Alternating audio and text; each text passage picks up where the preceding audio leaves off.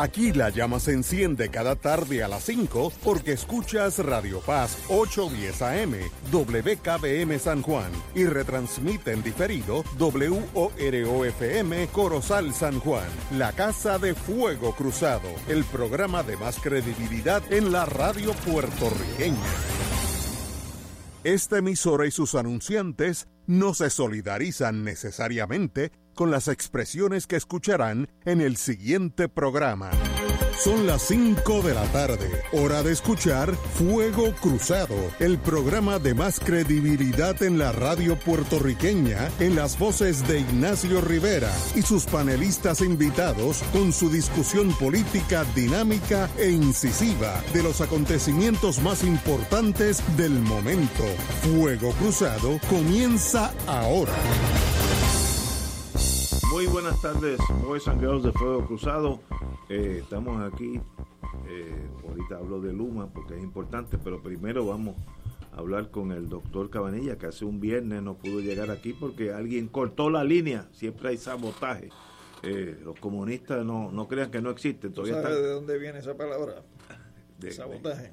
De zapatos. Sabot. Sí, sabot, en Holanda. De los suecos que decíamos nosotros. Sí. Compañero Cabanilla, ¿está en la línea?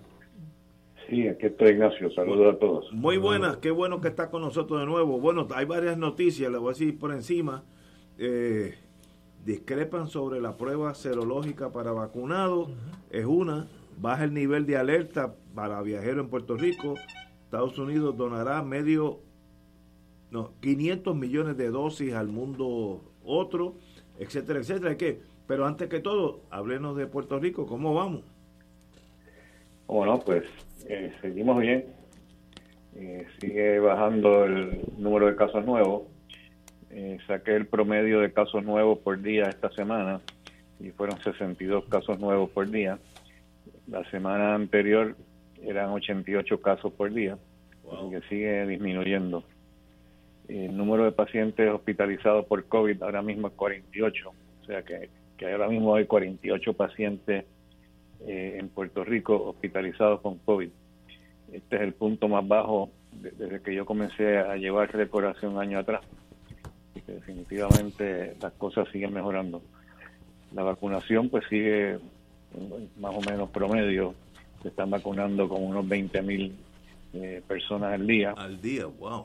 Podría mejorar un poco para los de 20 a 29, que es lo que hemos dicho anteriormente, que son lo que tenemos que mejorar. Se están vacunando un promedio de 1,409 personas de 20 a 29 años por día. Yo creo que podría ser mejor, pero de todas formas, si seguimos al mismo ritmo que llevamos, yo creo que sí, que para agosto, como han dicho anteriormente, debemos llegar a los 70% de inmunización completa en Puerto Rico. Estaba mirando la situación en otros países. Ajá. Y se ve bastante bien en general, pero es curioso, me llamó mucho la atención que entre los países que más se han vacunado, que estamos nosotros también ahí, está Estados Unidos, Israel obviamente en la delantera, los Emiratos Árabes, pero es curioso que Chile tiene un promedio, una tasa de vacunación de las más altas. Sin embargo, todavía están tratando de controlar el problema que tienen. No es que esté totalmente descontrolado, pero no está bajando. Está como una meseta y no logran bajar. Y Uruguay está en la misma situación. Y me pregunto por qué. Me puse a chequear. Yo sé que en Chile tiene el problema de que la vacuna china es la que ellos están usando, especialmente una de las vacunas chinas, que se sabe que no es de las más efectivas. Yo creo que probablemente tiene que ver con eso. Pero yo no sabía que Uruguay también estaba dependiendo mucho de la vacuna china. Así que parece que los países están dependientes de la vacuna china, no están pudiendo bajar el nivel de casos nuevos como ha pasado en otros países, incluyendo Puerto Rico. Interesante. Y esa es la situación. Las personas que están encamadas, hospitalizadas, ¿estaban vacunados o son personas que no estaban vacunadas? En términos generales. Prácticamente todos son personas que no se han vacunado. Y los que se han muerto también son personas no vacunadas. Así que no hay duda. Y la gente que rehúsa vacunarse, yo no acabo de entender bien eso, según ellos, que es experimental. Yo no sé qué se refieren ellos con experimental, porque se ha probado ad nauseam que la vacuna baja la mortalidad por COVID y que evita los casos, especialmente los casos serios, prácticamente no existen. Casi nadie de los que están hospitalizados han sido vacunados. Así que decir que eso es experimental es la cosa más absurda. Pero lo más absurdo que yo acabo de escuchar, que lo oí, creo que fue ayer por la tarde, y fue por David Beck, nos mandó un tuit diciendo que fue una doctora que fue a testificar en el Senado de uno de los estados de Estados Unidos, no recuerdo bien cuál fue, pero yo la escuché hablando y yo no podía creer lo que estaba oyendo. Decía que hay que tener cuidado con la vacuna, porque la vacuna tiene un metal y la gente que se vacuna se están magnetizando. Sí, se pueden poner un tenedor en la frente y no se cae el tenedor. Sí. No pueden pasar por un imán. Así que imagino que no pueden ir a hacerse una resonancia magnética porque saldrán volando entonces. Ay, Dios. Que mucha ignorancia, sobre todo de doctores, que uno espera. Una doctora que diga una barbaridad como esa. Dios santo. Hay que dar el diploma mañana. Y como usted dijo, parece que la china no tiene la misma eficacia de las americanas o las Sputnik. ¿Qué problema tiene China, si alguno, con su vacuna? Bueno, ellos tienen varias vacunas, creo que son tres. Hay dos de ellas que no funcionan muy bien. Hay una que funciona relativamente bien. Pero parece que las que están regalándole a Latinoamérica no son de las mejores. Ah, pero le están dando el exceso, el dumping, como dicen en el mundo comercial. Bueno, es lo que está pasando. Tú acabas de decir también, Estados Unidos ahora tiene un exceso de vacunas y no saben qué hacer con ella, y antes de que se les dañe, pues están tratando de regalarla, lo cual es, obviamente, es bienvenido todo lo que regalen que funcione, pero parece que ellos no contaban con que no iba a haber mucho interés en la vacunación en Estados Unidos y se van a perder, creo que son 500.000 vacunas, 500, si no me equivoco. Y también es un arma diplomático de primera, porque esa es una forma de influenciar un país con ayuda, desde vacunas hasta ayuda militar. Una vez que uno le da ayuda a un país en la forma que sea, uno pues tiene raíces en ese país, así que eso es un arma, igual que la Sputnik que ha ido, creo que a Argentina, etcétera, pues los rusos se benefician de eso a la larga, ¿no? Claro. ¿Y en Puerto Rico por dónde estamos? ¿Estamos ya llegando al 50% de los vacunados? No, ya pasamos. ¿Pasamos? Completamente vacunados tenemos 44.5%. Por eso es tomando la población completa, 3.3 millones. Exacto. Pero si tomamos la población vacunable, vamos a decir, lo que realmente son elegibles para vacunarse, en otras palabras, los mayores de 12 años, porque la vacuna no está aprobada todavía para menores de 12, pues tenemos 53% de las personas que están completamente vacunadas, de los que son potencialmente vacunables. Y por lo menos una dosis tenemos 66%, lo cual es extraordinario. Y yo me fijo más en los que tienen una dosis, porque en Inglaterra, en el Reino Unido, han demostrado definitivamente que con una sola vacuna, con la primera dosis, con eso es suficiente para protegerte. Claro, tienes más protección si te vacunas dos veces. Of course. Con las dos dosis. Pero ya ellos han demostrado, y Reino Unido tiene de la tasa más baja de casos nuevos en el mundo entero.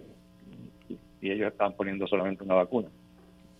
Porque se dieron cuenta que después de una dosis ya tenía suficiente anticuerpos, entonces lo que hicieron fue que empezaron a vacunar, para poder vacunar más gente, empezaron a vacunar con una dosis nada más. Y entonces están posponiendo la segunda dosis para más tarde, cuando ya tenga mucho más gente vacunada. Y eso les ha funcionado de maravilla. Así que tenemos 66% de las personas elegibles para vacunarse, que tienen por lo menos una dosis. O sea que estamos bien. Extraordinario. Alejandro. Sí, buenas tardes, doctor. Mi pregunta es más bien algo en seguimiento a lo que conversamos el viernes anterior. Es doble. Una va en la dirección de si ha habido algún tipo de cambio en la actitud de la población más joven de incrementar su nivel de participación en el proceso de vacunas. Y segundo, si desde el punto de vista del gobierno ha habido algún movimiento proactivo en términos de incentivar a que los jóvenes den el paso al frente en el proceso de vacunación. Bueno, la vacunación entre los jóvenes de la COVID-19, pues siguen vacunando, pero yo encuentro que podría estar mucho mejor. Por ejemplo, hoy reportaron 1.292 jóvenes que se vacunaron. Ayer reportaron 1.389, el día antes 1.089, ya que está por ahí 1.000 y pico. Yo creo que debiera hacer más. No he visto todavía la campaña que iban a hacer para tratar de promover la vacunación entre las personas jóvenes. Y los que leyeron la columna mía el domingo pasado, me vieron ahí unas cuantas ideas que yo les dije. Los dije con cierto sentido de humor, pero también con seriedad. Pues creo que decirle a Bad Bunny que se va a sortear una oportunidad de ir a un juego de baloncesto con él y sentarse, tomarse una cerveza, y eso atraería a un montón de muchachos a vacunarse, no me cabe la menor duda. Y lo mismo que una cena romántica con Chucho Avellanet. A esa voy yo, aunque me la pongan de nuevo. Y una botellita de Chateau Margot también. Ah, no, pues entonces cuente conmigo. Aunque sea la Sputnik, me la pongo también. Edgardo. Sí, buenas tardes, doctor. Saludos a los compañeros del panel. Se ha hablado de que la inmunidad de rebaño comunitaria es el 70% de las personas que puedan vacunarse. Ese es el número correcto, y si lo fuera, estamos hablando de que ya no hay que esperar a septiembre. Eso debería ocurrir entonces en el mes de julio o principios de agosto. ¿Qué le parece a usted? En agosto se supone que lleguemos al 70%, y si empiezan a vacunar niños menores de 12, lo cual puede que ocurra próximamente, porque ya empezaron a hacer los estudios en niños menores de 12 para ver si la vacuna es segura y funciona bien, lo cual no me cabe la menor duda que va a ser el caso. Pues entonces pronto empezarán a vacunar niños menores de 12 años. Pero por el momento, 70% que estamos hablando, para llamarlo inmunidad de rebaño, de ese 70% de toda la población, no solamente de los elegibles para vacunarse, sino de todos. Pero la verdad del caso es que el 70% de las personas elegibles para vacunarse me parece que es bastante bien, porque realmente los niños menores de 12 años raras veces se complican. Así que yo creo que tener vacunado personas sobre 12 años, tener 70% vacunados sobre 12 años, me parece que ya debe ser suficiente. Doctor, hay un porcentaje de la población, los que estuvimos en el ejército, en la Fuerza Armada, lo vimos. Hay gente que le tiene un pánico a una aguja, no, por alguna razón. Bueno, usted que es doctor lo habrá visto mucho más que nosotros. Yo me acuerdo cuando uno entra a la Fuerza Armada, hay una línea donde hay enfermeras a ambos lados, enfermeras o enfermeros, y uno pasa y le ponen las vacunas de esas de tétano, lo que sea, todas esas cosas. Y yo vi gente que tenía el doble de músculos que yo tenía, gente poderosísima físicamente, tambalearse y tenerlo que sentar en silla porque se iban a marear por el miedo a una aguja. Así que, con eso en mente, yo estoy seguro que en Puerto Rico habrá un porcentaje de personas que no se van a vacunar, se inventarán la teoría que usted quiera, hasta esa cosa de que tiene hierro y se pega uno a, si se le inocula y pasa por un imán, uno se pega a la pared, ¿no? Pero, ¿qué uno hace en ese caso de seres humanos que se van a inventar la teoría que usted quiera para no inocularse? El Estado, o médicamente, ¿Qué se puede hacer? Lo que con esa gente no se puede hacer gran cosa, porque realmente es un problema psicológico. Tengo un amigo médico que cuando veía sangre me mareaba. Pues estudió lo que no era. Psiquiatría. No, pero eso es psiquiatría. Nunca tenía que ver sangre. Pero sí, hay gente que estoy seguro que no se vacunan por esa razón. ¿Pánico? Pero realmente son pocos. Sí. Debe ser 1 de cada 1000, pero existen. Ese 1 no se va a vacunar, aunque prefiere coger la enfermedad y no sé, Dios los proteja, ¿no? Bueno, a lo mejor se inventa una vacuna que se pueda inyectar, no inyectar, sino poner por en la nariz. Una pastilla, sí. O una gotita como la de polio. Sí, oye, creo que se está investigando. Hay una compañía que está investigando esa cosa. Oye, sí, una pastilla, como una aspirina y ya está. Yeyo. Bueno, el virus entra por la nariz, así que... Ah, no, pues se llama fácil. Un filtro especial. Un filtro. Buenas tardes, doctor. Usted sabe que las vacunas que está donando Estados Unidos, las 500 millones de vacunas, se las está donando a los países, pero es a través de la Organización Mundial de Salud, esta subsidiaria que ellos crearon, que se llama COVAX. ¿Usted conoce a grandes rasgos cuáles son los criterios de distribución de esa institución? Porque me preocupan que vayan a caer esas vacunas donde no se necesitan más. No tengo la menor idea. Yo sé que ya empezaron por la de Johnson & Johnson y ahora creo que están pensando regalar la de Pfizer también. Claro, eso ayuda a las compañías farmacéuticas también, pero eso es como un subsidio para la Pfizer.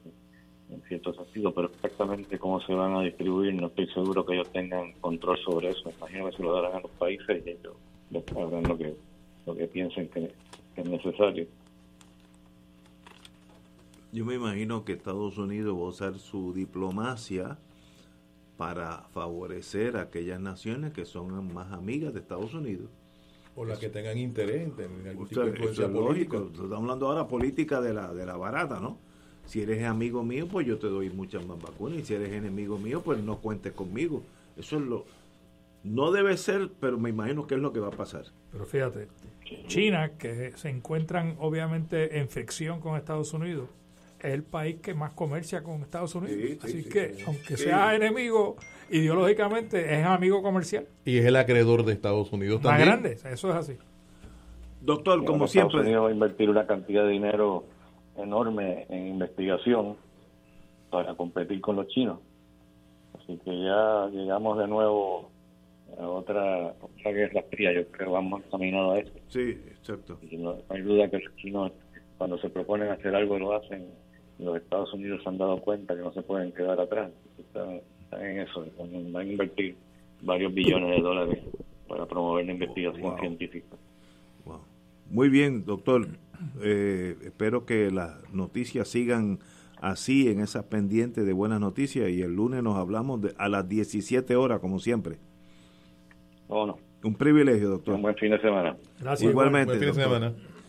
Señores, tenemos que ir a una pausa. Vamos a una pausa, continuamos. Vamos a hablar de Luma aquí y problemas que hasta en esta estación las tenemos con Luma. Vamos a una pausa. Fuego Cruzado está contigo en todo Puerto Rico. ¿Tienes cáncer de páncreas o del pulmón? Si has recibido terapia y el cáncer continúa avanzando, no pierdas la esperanza. Existen nuevas terapias basadas en el perfil molecular para pacientes de cáncer de páncreas o pulmón, disponibles en Puerto Rico únicamente en Pan-Oncology Trials. Llame hoy al 787-407-3333, 407-3333, Pan-Oncology Trials, ofreciendo protocolos de tratamiento con la ciencia más avanzada para combatir el cáncer. Radio Paz te ofrece el mejor motivo para levantarte temprano y disfrutar el comienzo de un nuevo día, de lunes a viernes, con Enrique Liboy y Radio Paz en la mañana. La dosis perfecta de noticias, deportes y éxitos musicales de todos los tiempos, humor y curiosidades, calendario de actividades y tus peticiones musicales por el 787-300-4982. Conéctate con el 810 AM de lunes a viernes. con Enrique Liboy y Radio Paz en la mañana. Te invitamos todos los domingos a la 1 de la tarde por Radio Paz 810 AM y los sábados a las 7 de la mañana por Oro 92.5, Cuidando la Creación, con la hermana Lisi y sus colaboradores, entrevista, mensajes educativos y dándole voz a grupos que ayudan a cuidar la creación en el mundo. Recuerda, por Radio Paz 810 AM, 1 de la tarde, domingo, sábado por Oro 92.5 FM a las 7 de la mañana. Un club rotario es casa de jóvenes y adultos, de hombres y mujeres, que comparten y viven los deseos de servir a los demás en un ambiente socialmente sano y productivo. Mensaje del Club Rotario de Río Piedras. Y ahora continúa Fuego Cruzado.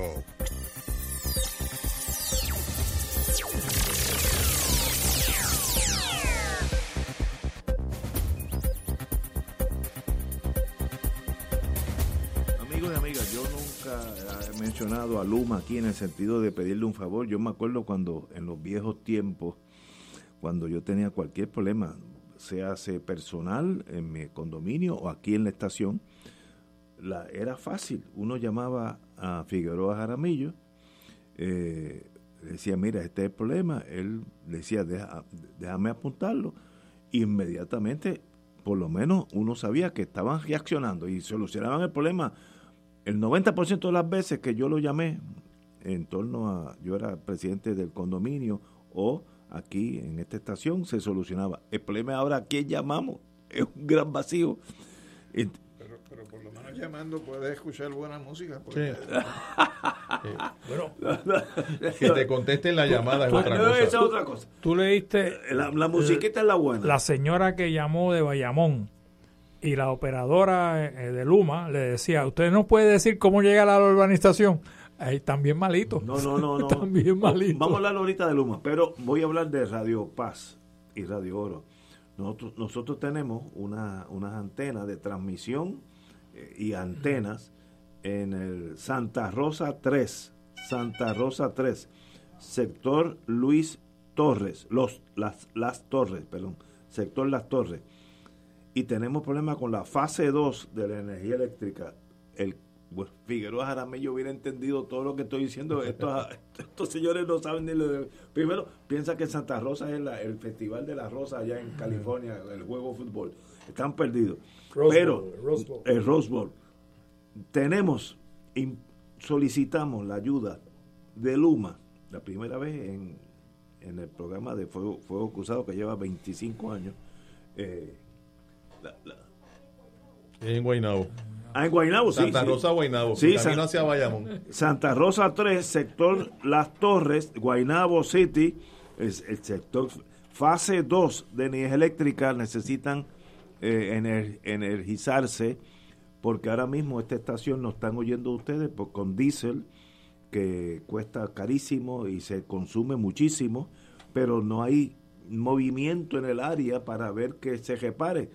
Así que nunca pensé que iba a extrañar tanto a Figueroa Jaramillo en mi vida como ahora, que antes yo le hubiera dicho esto y él me dice, déjame eso a mí. Pero y ya... Lo más que te decía es, dime cuál es la orden de servicio, yo verifico un despacho. Y se solucionaba, pero esta transición... Entonces yo voy por la radio y yo no quiero ser crítico de diferentes acentos. El arte de comunicación requiere comunicación. Fíjate qué fácil es. Si yo le hablo a Jay Ortiz Daliot, pues yo tengo que hablar un español que él me entienda y él contestarme en un español o en inglés y más o menos nos entendemos.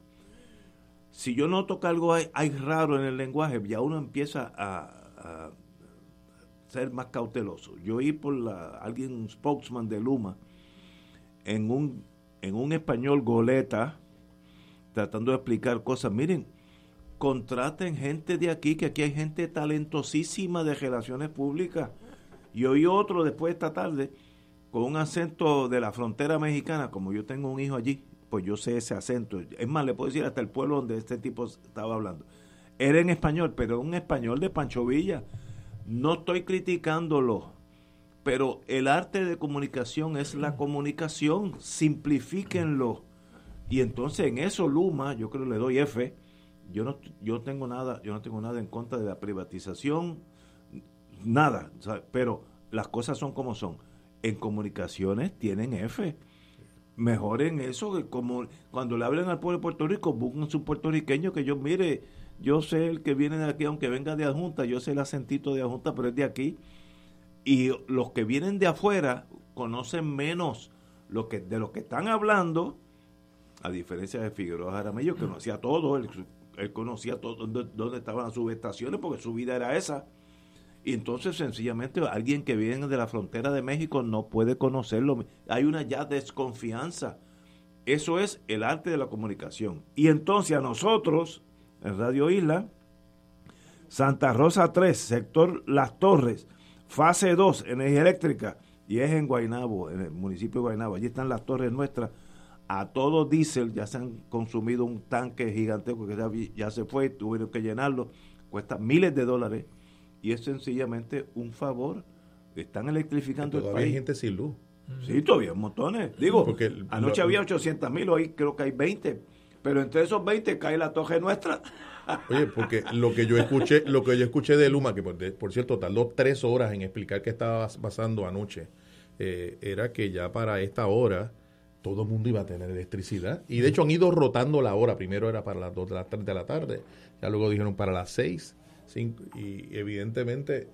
Y ahora dicen que a las 8 de la noche.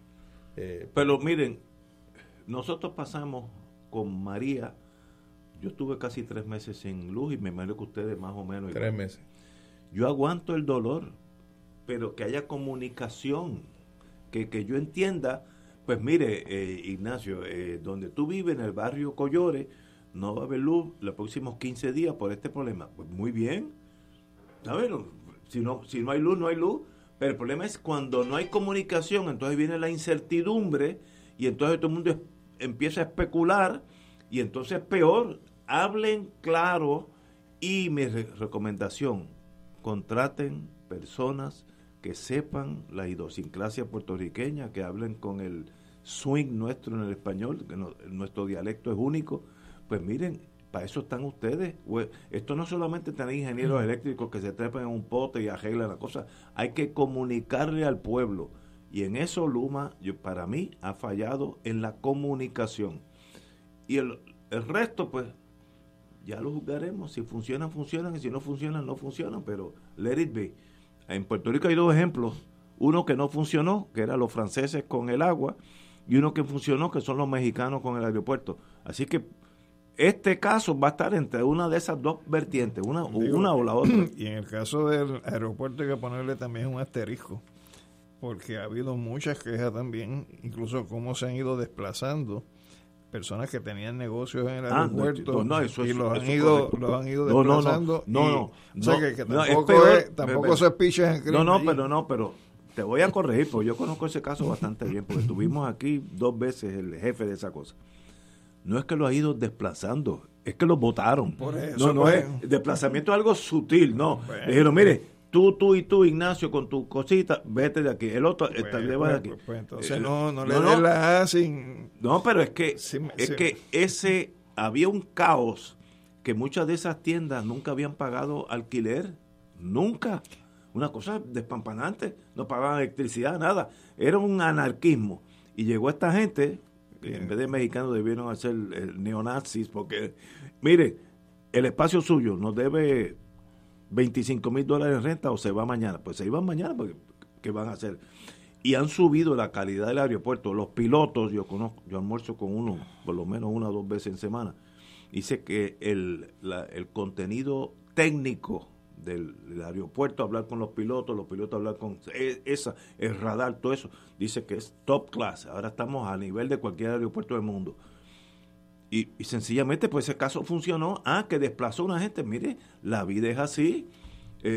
¿Sabe? Ahora, brinco al otro lado. Los franceses dejaron el sistema peor de lo que lo encontraron, que no está bien. Lo dejaron peor. Cuando empezaron era PSG.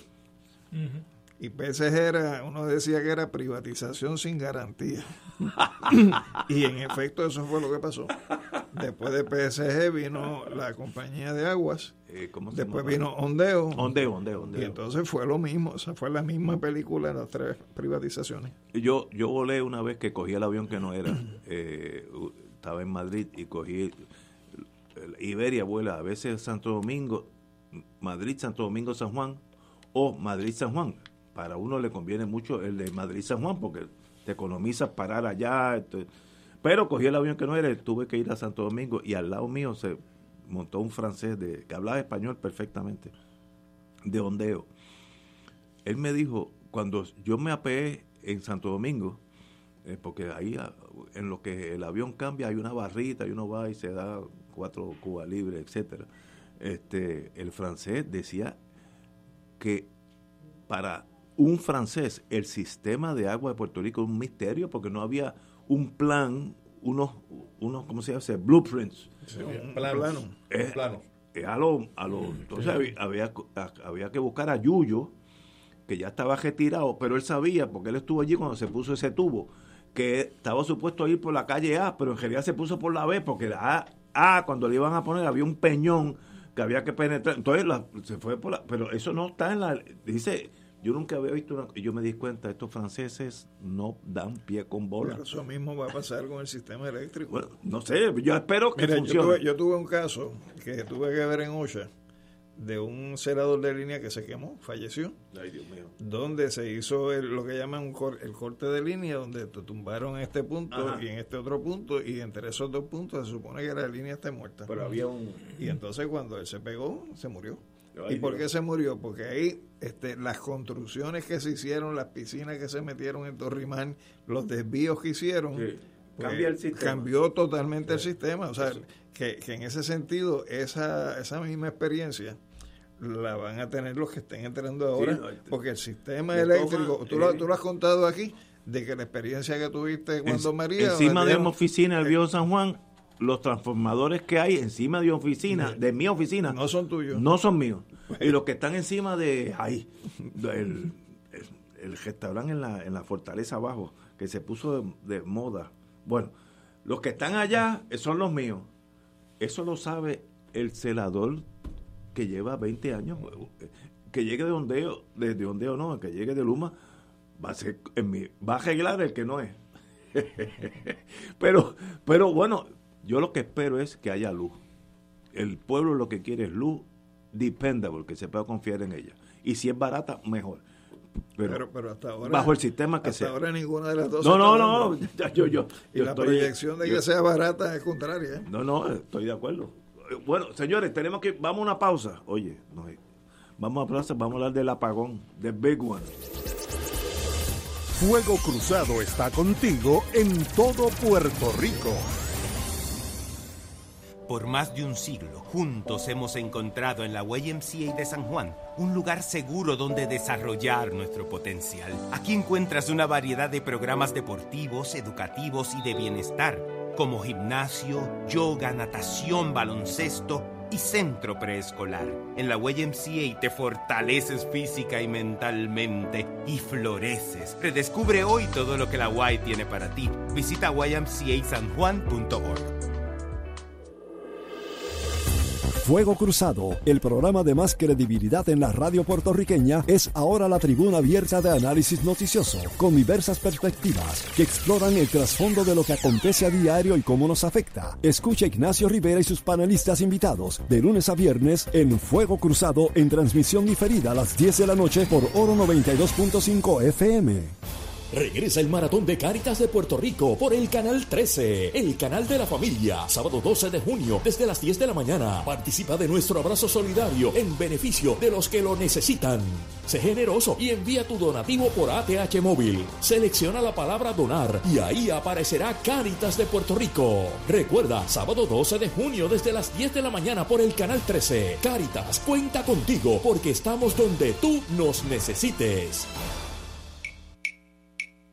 De todo un poco, con Manolo Almeida, el más ameno en tus mañanas por Radio Paz 810 AM, de martes a viernes a las 9 de la mañana. Notas positivas, salud, ambiente, negocios y entretenimiento. De todo un poco, martes a viernes por Radio Paz. ¡Estamos vivos! Y ahora continúa Fuego Cruzado.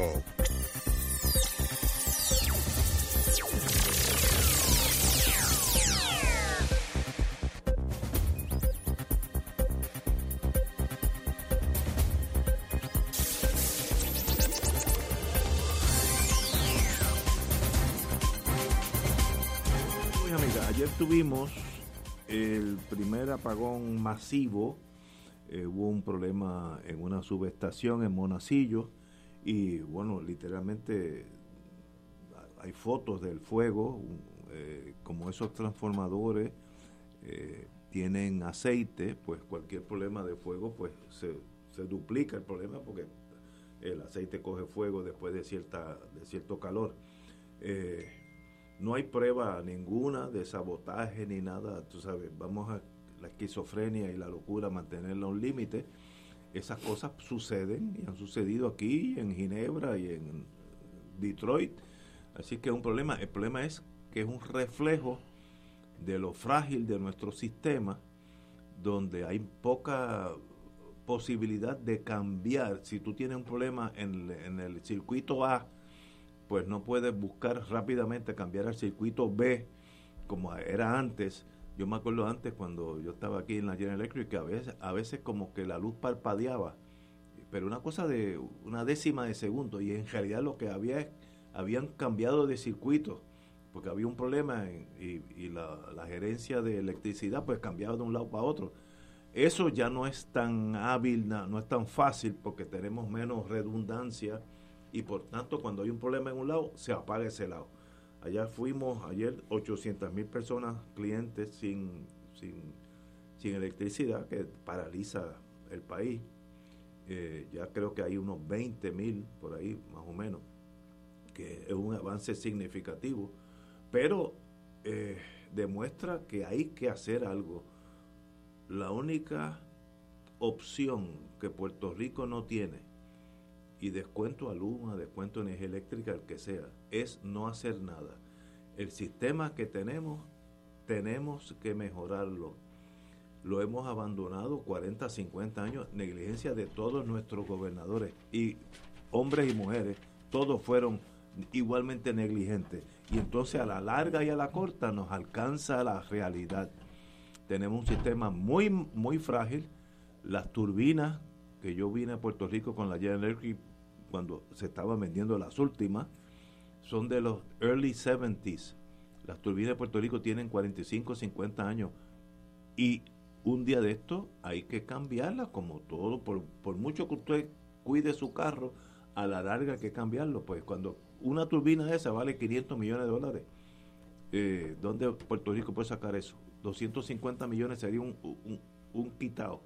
Suave, tranquilidad. Y sencillamente son problemas que el mundo político de nosotros ha ignorado, esas cosas básicas de correr un país. Y sencillamente yo hago todo lo posible por ganar las elecciones mías y el que venga atrás que arree. Pues los de atrás ya llegaron y estamos un problema. Cuando se daña una turbina de esas, que son la mayoría son General Electric, y hay dos gigantescas, Brown Boveri, suizas, aquí va a haber unos apagones como tuvo Cuba un tiempo, que había apagones todos los días. Pues nosotros vamos por ese camino. ¿Luma es la solución? No tengo la menor idea. Me gustaría que el problema se solucionara, ya fuera con la energía eléctrica o con Luma, el que ustedes cojan. Yo estoy dispuesto a coger el sistema que ustedes me digan, pero que funcione. No lo veo así. Y los gobiernos de nosotros, que dependen en este momento de FEMA, ¿sabe? Como dice el licenciado Fernando Martín, si una luz se daña de tránsito, el gobierno le manda una carta a FEMA para que venga y la arregle. No, esos problemas son nuestros. Los problemas de infraestructura son nuestros. Eso no es de el americano nos va a salvar. Y si no nos salva, nos quedamos sin luz. Así que cuidado con esa dependencia emocional y real a lo que puede hacer el Estados Unidos por nosotros. Compañero. Mira, Ignacio, por muchos años la UTIER estuvo denunciando y señalando las grandes deficiencias que había desde el punto de vista del mantenimiento. Me acuerdo. De las líneas de transmisión, las líneas de distribución, cómo se habían abandonado las técnicas, y estamos hablando del posiblemente el centro más importante desde el punto de vista de donde se controla lo que tiene que ver con la transmisión y la distribución. Dato 2. Al momento en que eso ocurrió, ahí no había ningún personal UTIER, porque todo el personal UTIER fue desplazado. Sí. Quienes estaban bajo el control de eso era el personal de Luma. Yo no tengo duda que no hubo sabotaje. Tercero, esos son unos sistemas que hay que estar permanentemente pendiente de ellos. Of course. Por lo sensitivo que son y lo complejo que es la actividad que se lleva a cabo. Entonces, en ese sentido, si ya tú tuviste una experiencia en el año 2018, donde también una área de Monacillo pasó lo mismo que ahora, que explotaron y hubo una serie de explosiones en cadena, donde también se señaló que era por el pobre mantenimiento que se venía dando, pues mira, ¿por qué hay que esperar que se repita lo mismo? Si ya tú entraste y se supone que entre las primeras cosas que tú hagas cuando tú llegas, ¿qué es lo que tú haces? Verifica el estado en que estás recibiendo la propiedad, y si tú haces una inspección y detectas deficiencias, en función de la importancia que tienen esas deficiencias, tú le dedicas tiempo y recursos. Entonces, si Luma entró y no hizo eso, o se abandonó el poco tiempo que llevan, o sencillamente no se hizo la revisión de rigor para detectar posibles fallas, pues mira, me parece a mí que sí, que hay que señalar primero que no se puede imputar que es a la gente que se fue, porque la gente que se fue ya no está allí, y segundo, pues hay que ver la responsabilidad de los que asumieron el control de la operación de esas facilidades, que tan diligentes fueron o no fueron en términos de verificar. Es que yo creo que no hay, la culpa es del gobierno central. Ese abandono del sistema eléctrico, y estoy de acuerdo contigo porque yo estuve en ese mundo en el pasado, pues le pongo atención. La UTIER llevaba más de 20 años diciendo lo que iba a pasar. Yo me acuerdo porque yo le pongo atención a esa noticia, ¿no? Antes de Figueroa Jaramillo, ¿cómo se llama el anterior? Anterior era Ricardo Santos. Santos, que lo conocí, muy buena persona. Eso no es culpa de ellos. Aquí no, este concepto del mundo europeo de quién tiene la culpa, no. La culpa de todos nosotros. Nuestros gobernadores le fallaron al pueblo. ¿Y por qué los elegimos? Pues entonces culpa nuestra. ¿Y por qué elegimos esa sarta de personas tan irresponsables con nuestro futuro? Papá, cuando dices nuestra, me estás metiendo a mí ahí. No, yo no tengo por qué meterme porque yo no he votado por esos gobernadores. Eso lo pues, puedes asumir con algunas tú. Posibles lo excepciones. Puedes asumir tú desde el punto de vista de responsabilidad, pero no me la imputes a mí. Pero todos los que han gobernado en Puerto Rico son igualmente... Tienen un nivel de responsabilidad. Irresponsables. Y todos los que votaron por también ellos, sabiendo lo irresponsables que eran, tienen su agüita también. Hay una, pues no cogemos... Yo cojo mi share. Yo hasta ahora, un día de esto me voy a tornar totalmente anárquico y me voy a salir de esta cosa. Pero la culpa es de los gobernadores, no es del jefe de electricidad o la UTIER, no. ¿Quiénes gobiernan? ¿Para qué se elige esa gente? ¿Para que estén en la fortaleza? Eso contéstalo tú. No. Porque tú eres el que ha votado por ellos, no yo. En estos días no tengo contestación a esa pregunta. Oye, lo mismo se pudiera razonar como analogía en relación con el dragado de los lagos. Oye, sí, buen punto. ¿Cuánto tiempo se viene hablando de ese tema? Hace 40 años. Por eso, lo mismo se puede decir en relación con el estado de las escuelas y la educación, que los mismos maestros llevan décadas, advirtiendo del desastre que ha habido en el Departamento de Educación, y cada vez que llega el mes de agosto, estamos próximos a llegar a agosto, siempre es la misma historia, las escuelas no están listas y comienza el año escolar. y lo mismo ciertamente podemos decir en relación con el sistema eléctrico. Y en el 2018 aquí hubo un incidente en ese mismo lugar, algo similar a lo que ocurrió. A mí me parece muy irresponsable de las personas, y aquí hay que mencionarlo. O sea, la comisionada residente envió un mensaje sin decir nombre, pero imputando, alegando de que aquí pudiera haber habido mano criminal y que estaban llamando a las autoridades federales, etcétera. Y uno dice, pero suave. ¿Cómo es posible que lo primero que pase por tu mente en relación con lo que ocurrió ayer en la Autoridad de Energía Eléctrica es el producto de mano criminal, cuando el Estado, en la situación del equipo, la situación del sistema es tan vulnerable? Nunca se recuperó desde María. Esa es la realidad. Pero lo más importante es que ahí no hay personal. Claro. Faltó mencionar que hay unas cámaras de seguridad y que el área de seguridad en este lugar es muy alta. Tú no puedes brincar a la histeria de esa. Claro que no. Eso está en la guerra fría. Claro que no. Oye, eso es negligencia de 50 años de ineptitud, tú sabes. Y esos 50 años se suman incluso al tema de la deuda del país. Es lo mismo. No, no. Son cosas que no ocurren de la noche a la mañana, que hay una responsabilidad política de los dos partidos principales que han gobernado el país en los últimos 50 años. Vamos a una pausa, amigos, y regresamos con Fuego Cruzado. Fuego Cruzado está contigo en todo Puerto Rico. Buenos días, familia. Es la casa a la que siempre puedes llegar sin invitación. A las 10 de la mañana, Judith Felicie es tu anfitriona para conversar sobre medicina, psiquiatría de niños y adolescentes, artes, derecho, valores y fe. Todos los días por Radio Paz 810 AM.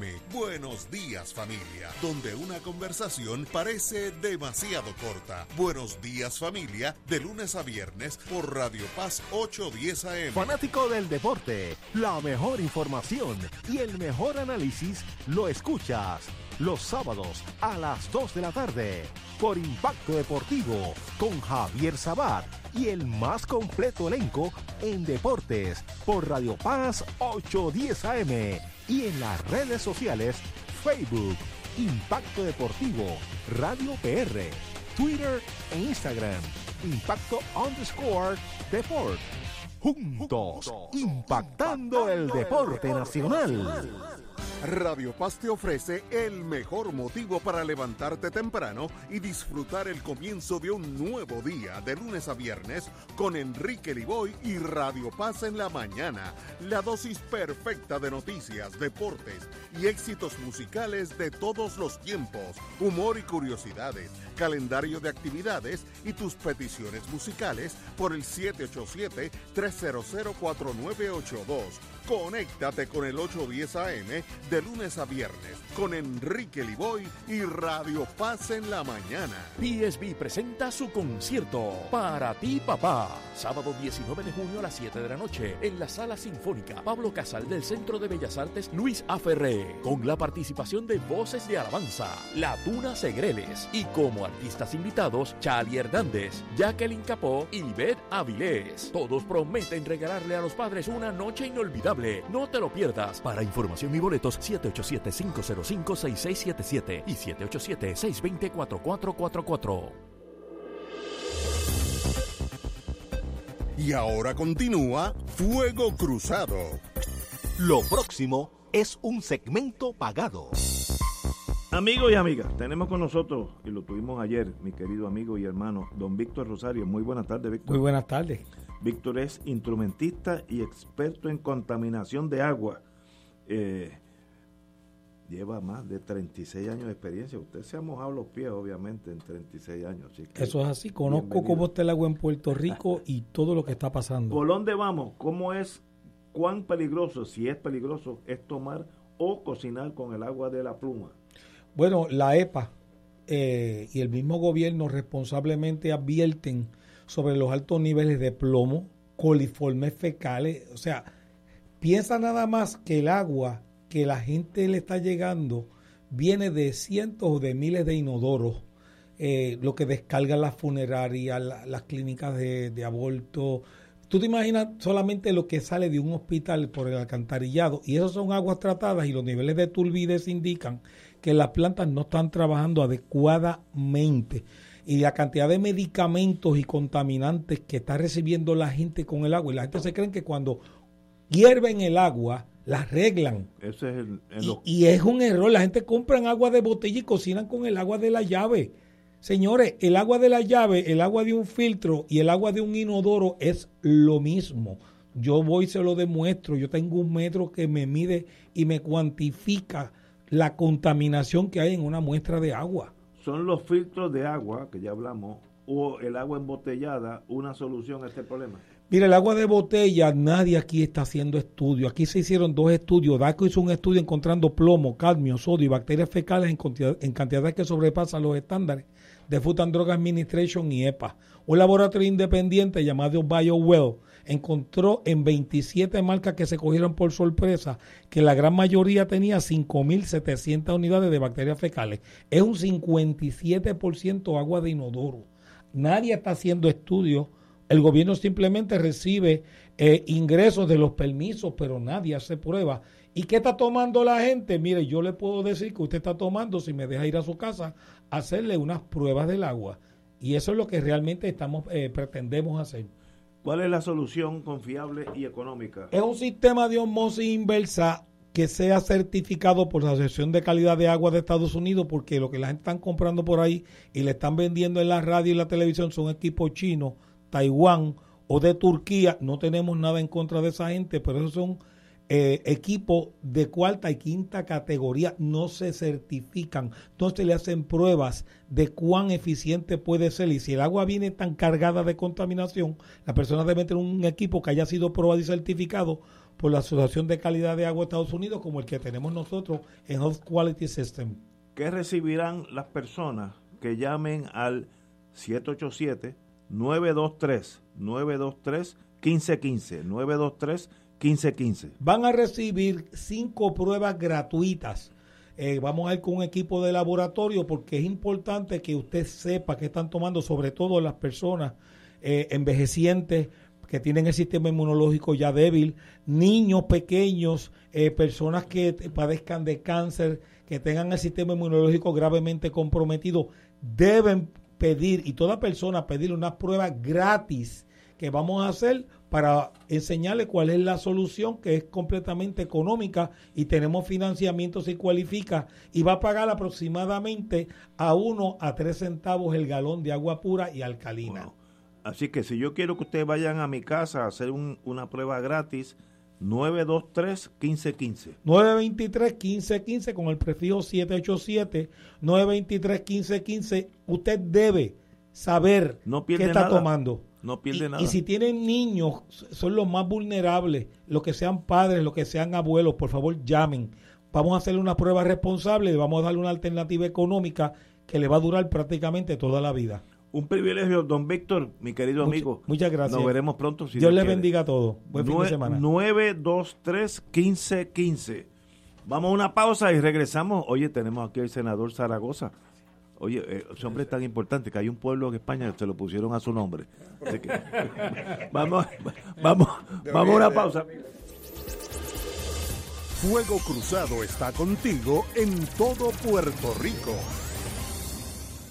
Oro 92.5 FM te invita al viaje Ruta del Vino España y Portugal del 21 de noviembre al 3 de diciembre del 2021. En este espectacular viaje incluiremos la región de la Riviera del Duero, La Rioja en Portugal o Porto. El viaje incluye 16 catas de vino, entre ellas Bodega de Marqués del Riscal, Bodega Sanderman, Bodegas Marqués de Cáceres, Protos, Muga y Ramón Bilbao y Bodega Valdecuevas, entre otras. También visitaremos el Castillo Museo del Vino y un crucero por el río Duero. Un viaje para todos los que gustan de disfrutar y conocer del buen vino en compañía de Ignacio Rivera, moderador del programa Fuego Cruzado. El viaje incluye traslado aéreo en vuelos directos vía Iberia, alojamiento en hoteles 4 estrellas, todos los desayunos, almuerzos y cenas, catas de vino, servicio privado de autobús con aire acondicionado y guías, impuestos y cargos hoteleros. Para más información, y reservación del espacio del viaje, ruta del vino a España y Portugal. Llama a Contour Travel al 787-454-2025,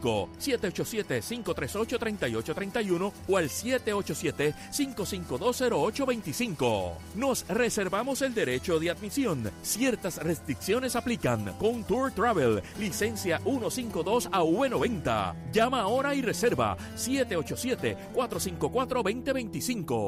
Amigos y amigas, les saluda el Padre Milton y quiero agradecer las ofrendas que hicieron durante el Radio Maratón de Radio Paz 2021. La providencia de Dios se ha manifestado a través de esas aportaciones. Si ya recibiste la boleta, recuerda devolverla con tu cheque o tu giro postal. Y si no pudiste llamar durante el Radio Maratón, todavía puedes aportar buscándonos en ATH Móvil en la sección de donar como Radio Paz 810. Gracias por cada dólar, por cada centavo que nos ayuda a mantener la misión de Radio Paz en el aire. Que el Señor les multiplique esas aportaciones y que siga derramando abundantes bendiciones a través de Radio Paz 810, donde ser mejor es posible.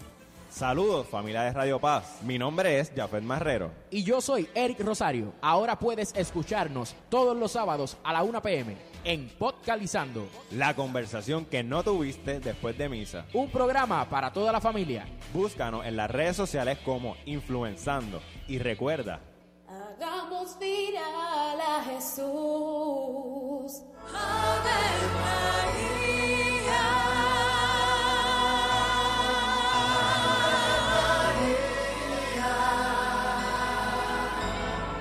El ángel del Señor anunció a María, y ella concibió por obra del Espíritu Santo. Dios te salve María, llena eres de gracia, el Señor es contigo.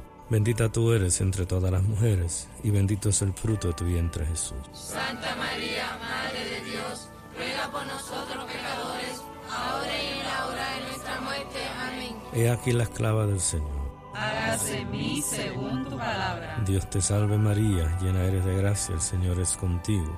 Bendita tú eres entre todas las mujeres, y bendito es el fruto de tu vientre, Jesús. Santa María, Madre de Dios, ruega por nosotros pecadores, ahora y en la hora de nuestra muerte. Amén. Y el Verbo se hizo carne, y habitó entre nosotros. Dios te salve María, llena eres de gracia, el Señor es contigo.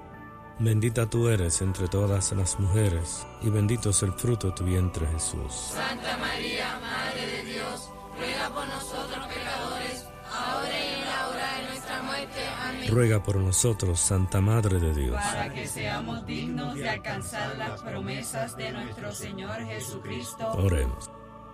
Derrama, Señor, tu gracia sobre nosotros, que por el anuncio del ángel hemos conocido la encarnación de tu Hijo, para que lleguemos por su pasión y su cruz a la gloria de la resurrección.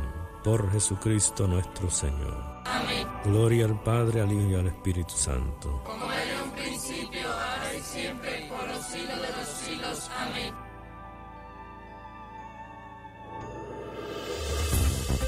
Aquí la llama se enciende cada tarde a las 5 porque escuchas Radio Paz 810 AM, WKBM San Juan y retransmite en diferido WOROFM Corozal San Juan, la Casa de Fuego Cruzado, el programa de más credibilidad en la radio puertorriqueña.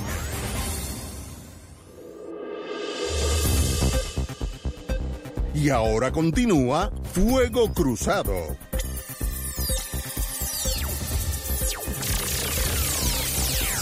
Amigos y amigas, en la mañana de hoy yo me levanto tempranito, leo los periódicos para estar aquí más o menos sabiendo lo que está pasando, y leí una noticia a eso de las 6:30, Senado da paso al crédito por trabajo, y sale la foto del compañero Juan Zaragoza, que está el señor senador Juan Zaragoza, que está aquí ante nosotros. Muy buenas tardes, Juan. Buenas tardes y gracias por la invitación.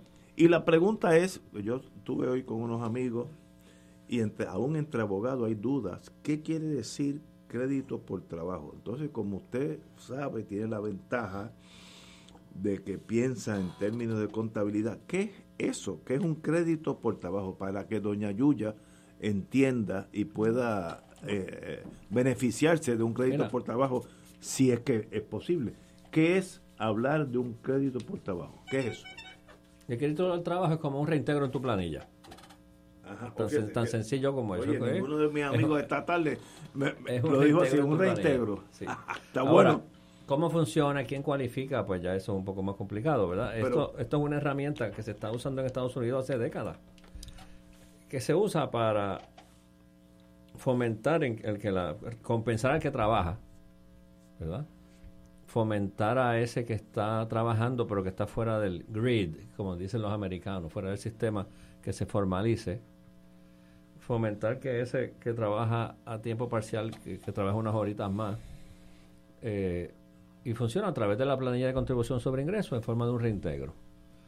En Puerto Rico ha existido, se ha eliminado, ahora mismo existe de una forma más sencilla,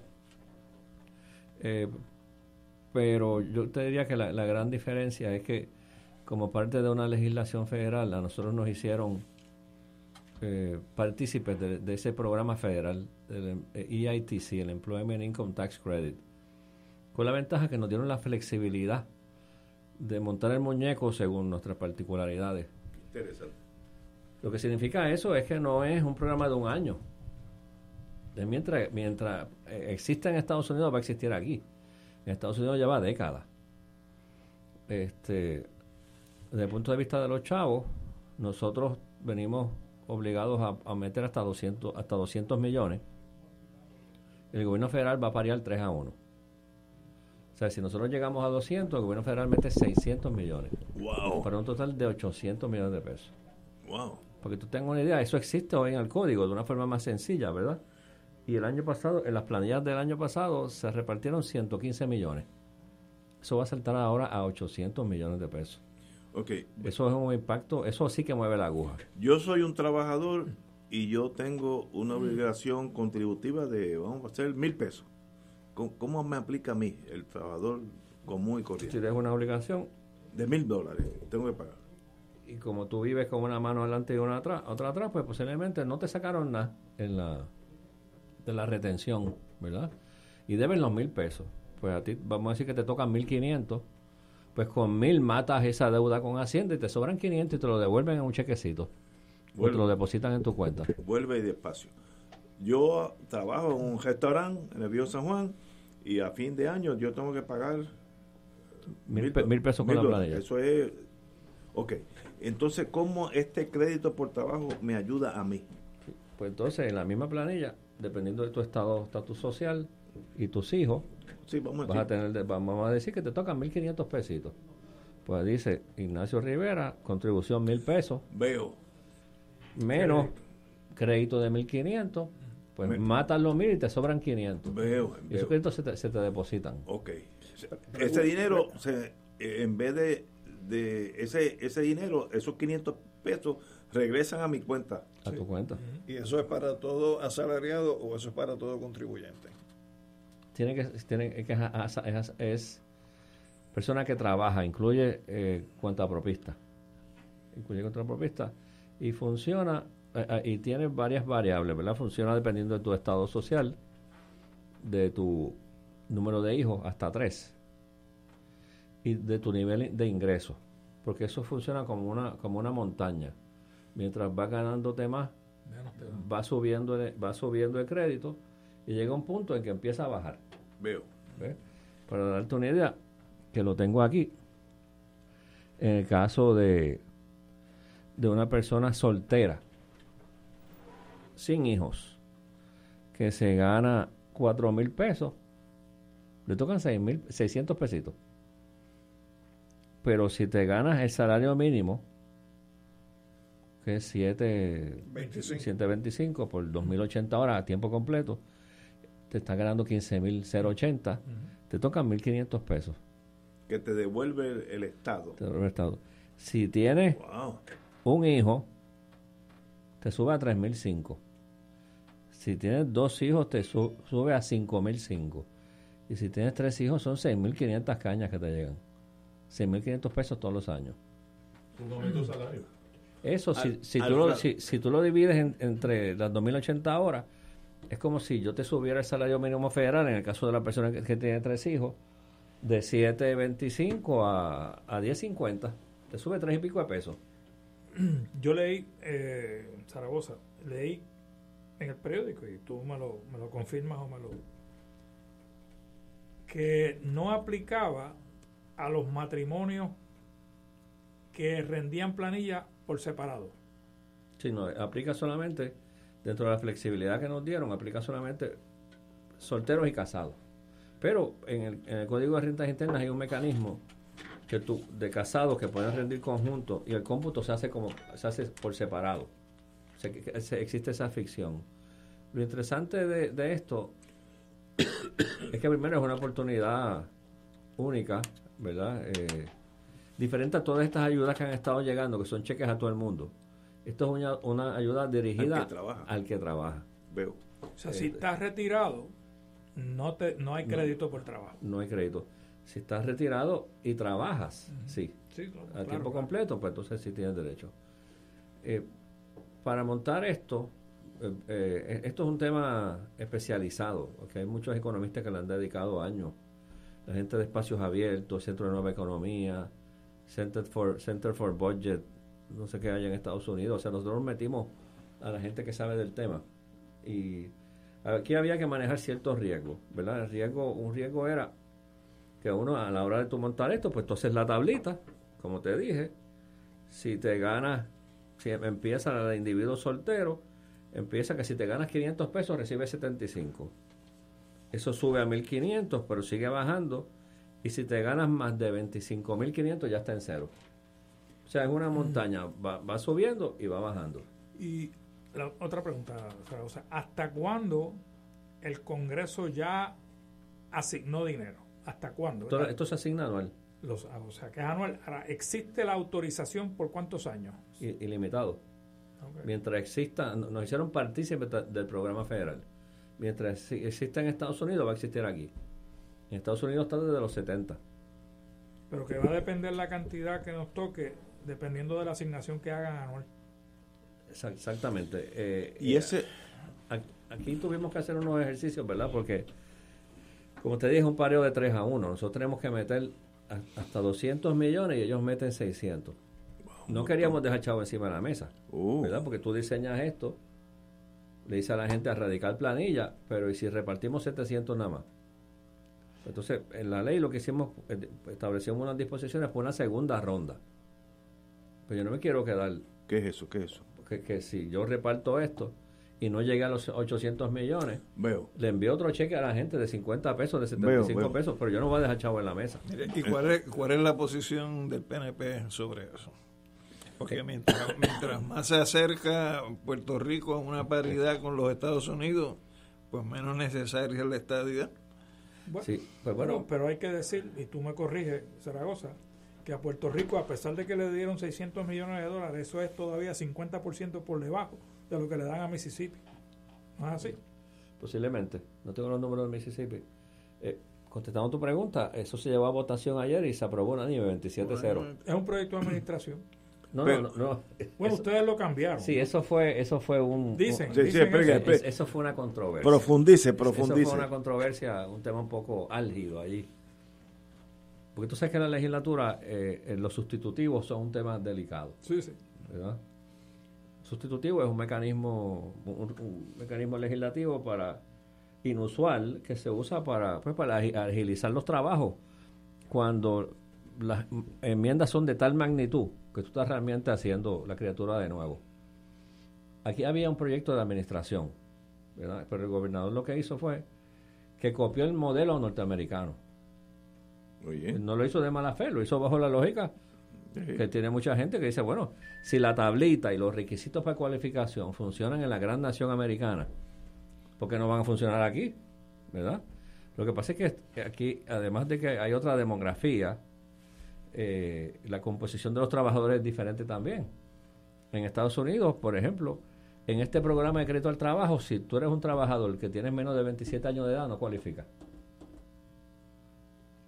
Tienes menos de 27. Aquí hay 85,000 personas, trabajadores que tienen menos de 27. ¡Wow! O sea que nosotros tuvimos que criollizarlo para incluir eso.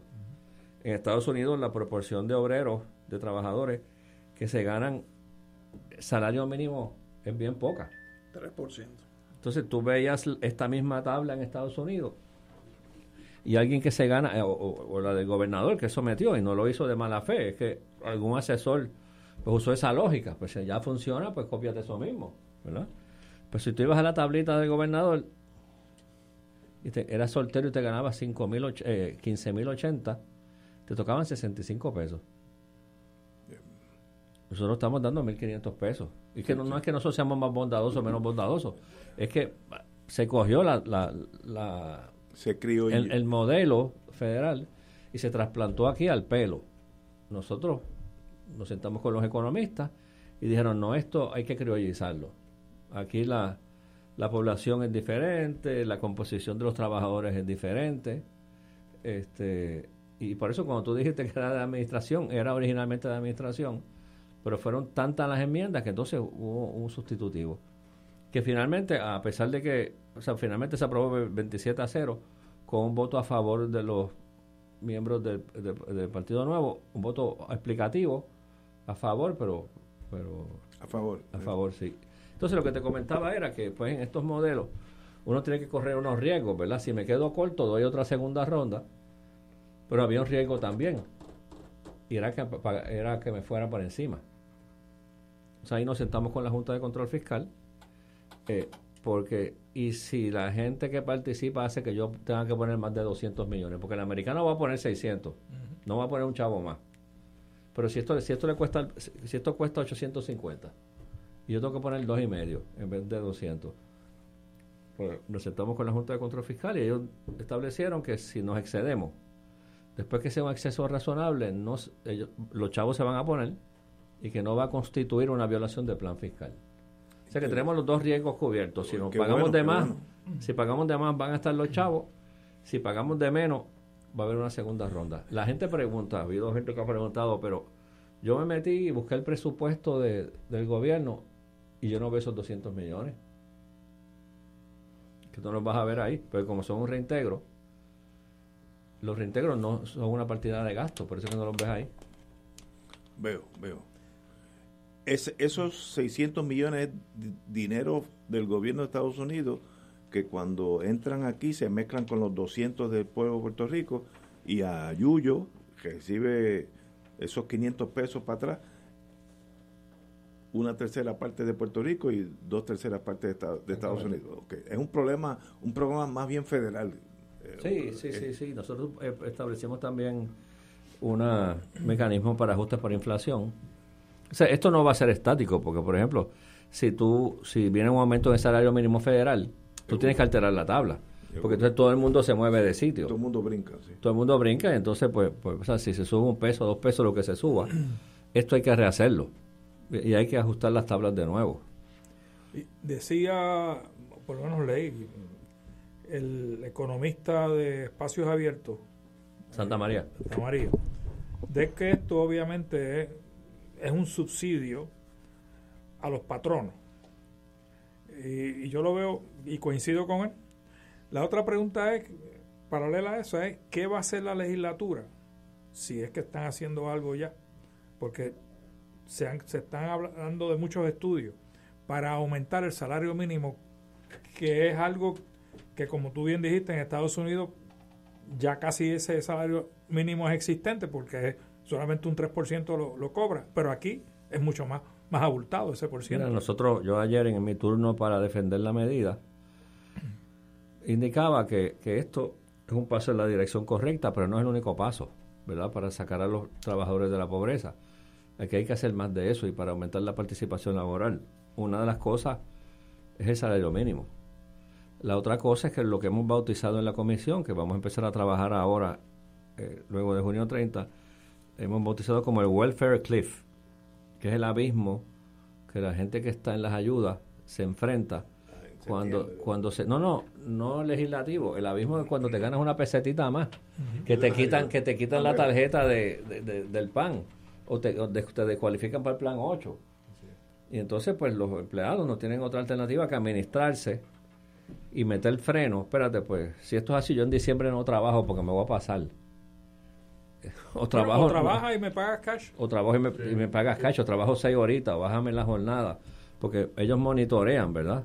Pues, volviendo a tu pregunta, en efecto, el salario mínimo es una de las cosas que hay que trabajar. Nosotros en el Senado tenemos una medida que trabajamos con Vargas Vidot. Y antes de salir de aquí estaban reunidos con la gente de Victoria Ciudadana, discutiéndola, porque como tú sabes, nosotros tenemos 12 votos en el Senado.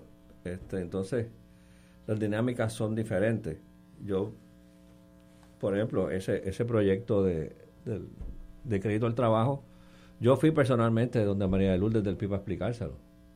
Y fue donde la Victoria Ciudadana. Y fue donde Vargas Vidot. Yo como presidente de la comisión. Porque nosotros no tenemos 16 votos. Nosotros tenemos 12 votos, ¿verdad? Y para cada issue yo tengo que pescar un votito aquí, un votito allá, dependiendo de la compatibilidad del issue. Pero el salario mínimo no debe de tener ningún problema. No, lo que pasa es... Ahí el problema van a ser los industriales y los comerciantes. Sí, sí, lo que pasa es que el proyecto de nosotros tiene dos dimensiones. Primero, el restablecer el ajuste de salario mínimo, ¿verdad? Pero en ese proyecto también decidimos, como medida de emergencia, darle un cantacito al salario mínimo, establecer un aumento en el salario mínimo a $8.50. Que es un poco contradictorio, ¿verdad? Que tú digas, déjame restablecer el mecanismo que se va a encargar de revisarlo y en la misma legislación establecer un número. Pero decidimos que era tan urgente la situación que podían convivir ambos objetivos, restablecer el ajuste del salario mínimo y establecer 8.50 solamente para los empleados de la empresa privada. Y ese es el numerito que estamos ahora discutiendo entre las diferentes delegaciones. Uh-huh. Algunas personas quieren 11, quieren 12. Bueno, debería de ser, Zaragoza. Yo no sé si 850 es el número mágico, pero debería de ser un número que supere los niveles de pobreza establecidos por el gobierno federal. Sí, sí, sí. Lo que pasa es que hay unos riesgos con poner un numerito ahí, ¿verdad? Y es que la gente empiece que estamos adjudicando cuál es el número final. Nosotros lo que estamos haciendo es tomando una medida de emergencia para darle un cantazo al sistema y decir, estoy estableciendo el mecanismo, arranquen a trabajar, pero en lo que yo voy a subir los 8.50. La comisión de servicio, esa comisión va a tener esa misión de determinar finalmente cuál va a ser el número. La Junta de Salario Mínimo. Para cada una de las industrias. Podría haber entonces, evidentemente, diferentes números. Ese es otro de los problemas. Sí. Ese es otro de los debates. Nosotros llegamos al numerito mágico con unas ponencias de Caraballo Cueto, con una ponencia de la Escuela de Asuntos Económicos de la UPR, que giran todas alrededor de su numerito. Caraballo Cueto, por ejemplo, sugiere hacer una distinción geográfica dentro de la isla. Más que por industria. Algunos otros de los compañeros prefieren hacer distinciones por industria. Y ese es el tipo de cosas que estamos refinando en el proyecto. No mucha gente simpatiza con el de la distinción geográfica. Pero nos parece que esto es muy pequeño y puede haber unos disloques, ¿verdad?, de trabajadores. Si tú pones finalmente 9.50 en San Juan y 8 en Mayagüez, tú sabes. Y vas a crear movimiento poblacional innecesario dentro de la misma isla. Sobre eso que tú mencionaste hace un momentito, Yeyo, de que debe ser un salario mínimo que supere lo que es el nivel de pobreza. En unos datos que yo tengo aquí, que son de estudios que se hicieron, ¿no?, la diferencia entre lo que sería el nivel de pobreza y lo que es el salario mínimo es $1.52 la hora. ¿Para uno soltero? No, en términos de totales, no. Si tú tienes que el nivel de pobreza en Estados Unidos es $11,914. Pero eso es para un soltero. Por eso es para... Te estoy dando datos del Departamento del Trabajo.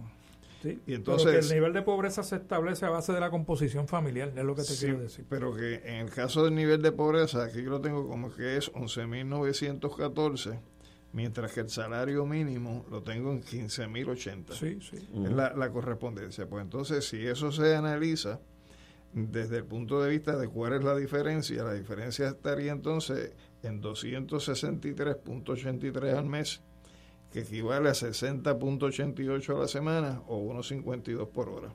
Así que si se plantea de que el movimiento del salario mínimo sea para cuadrarlo, de esa manera, pues es el movimiento realmente resuelve. Va la inversa en lo que me estás diciendo, sí, en ese caso en particular. Correcto. Entonces, sí, en ese sentido, el otro dato es que en Puerto Rico el 32% de la fuerza de trabajo, más o menos, un poquito menos, está en el salario mínimo.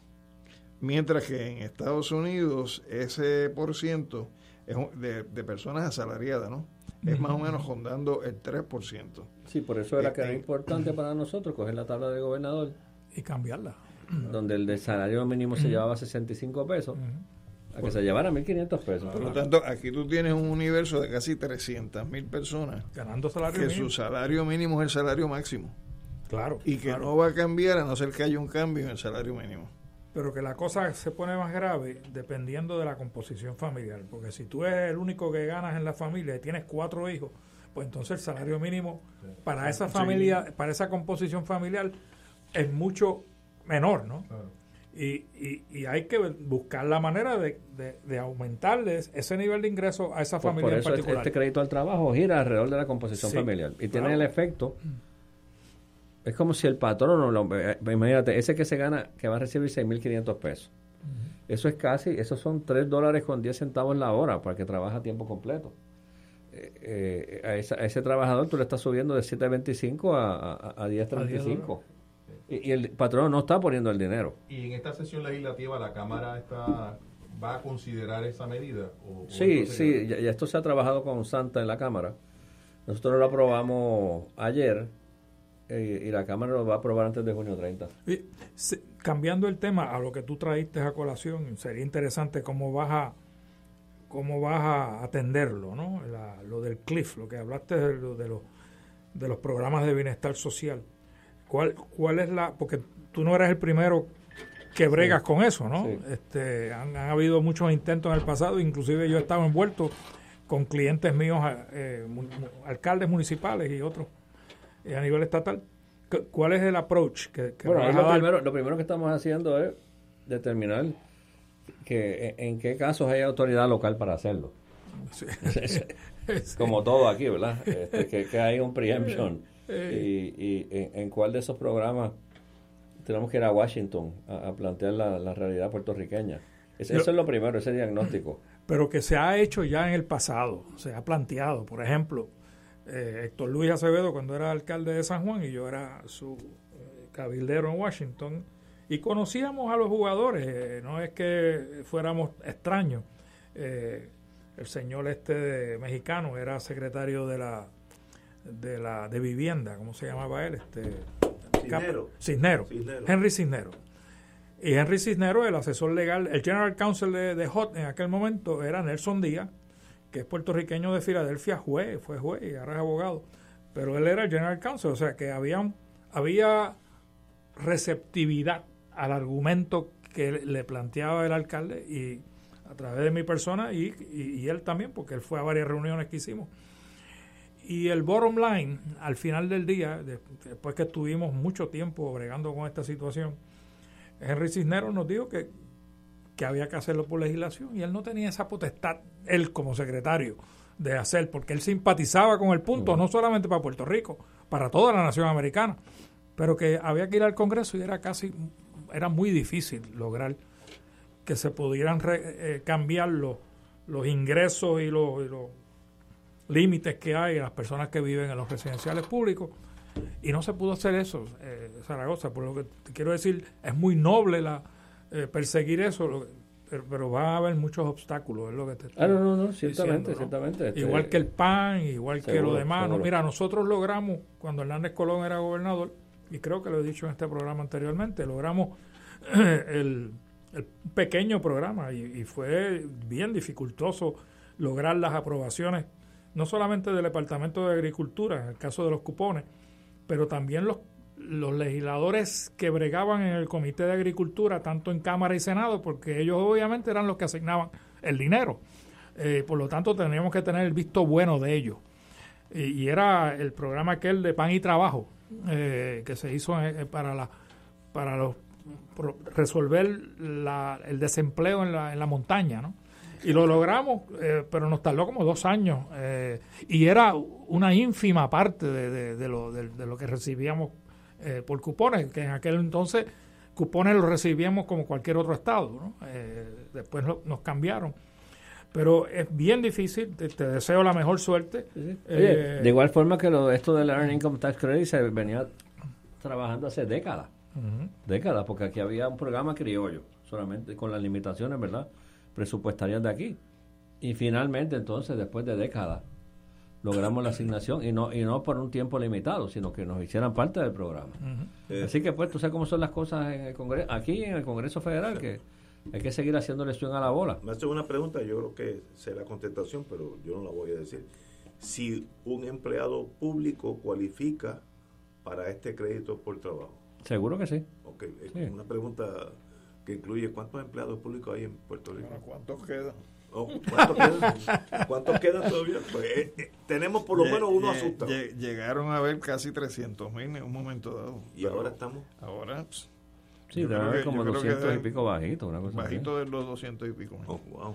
Oye, podemos hacerle preguntas que no tienen que ver con el crédito del trabajo. No, yo tengo un montón. Ah, bueno, pues, bueno, aquí dice, no habrá aumento salarial a los empleados públicos. Y sale la foto suya, no sé si eso sí, es el presupuesto.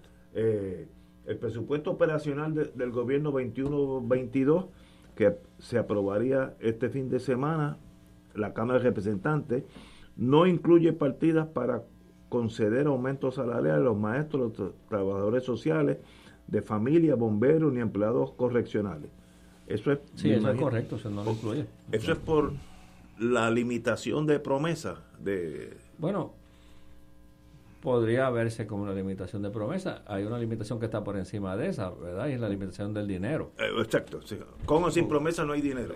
Pero eso, sin embargo, es como soplar frío y caliente a la vez, Ignacio.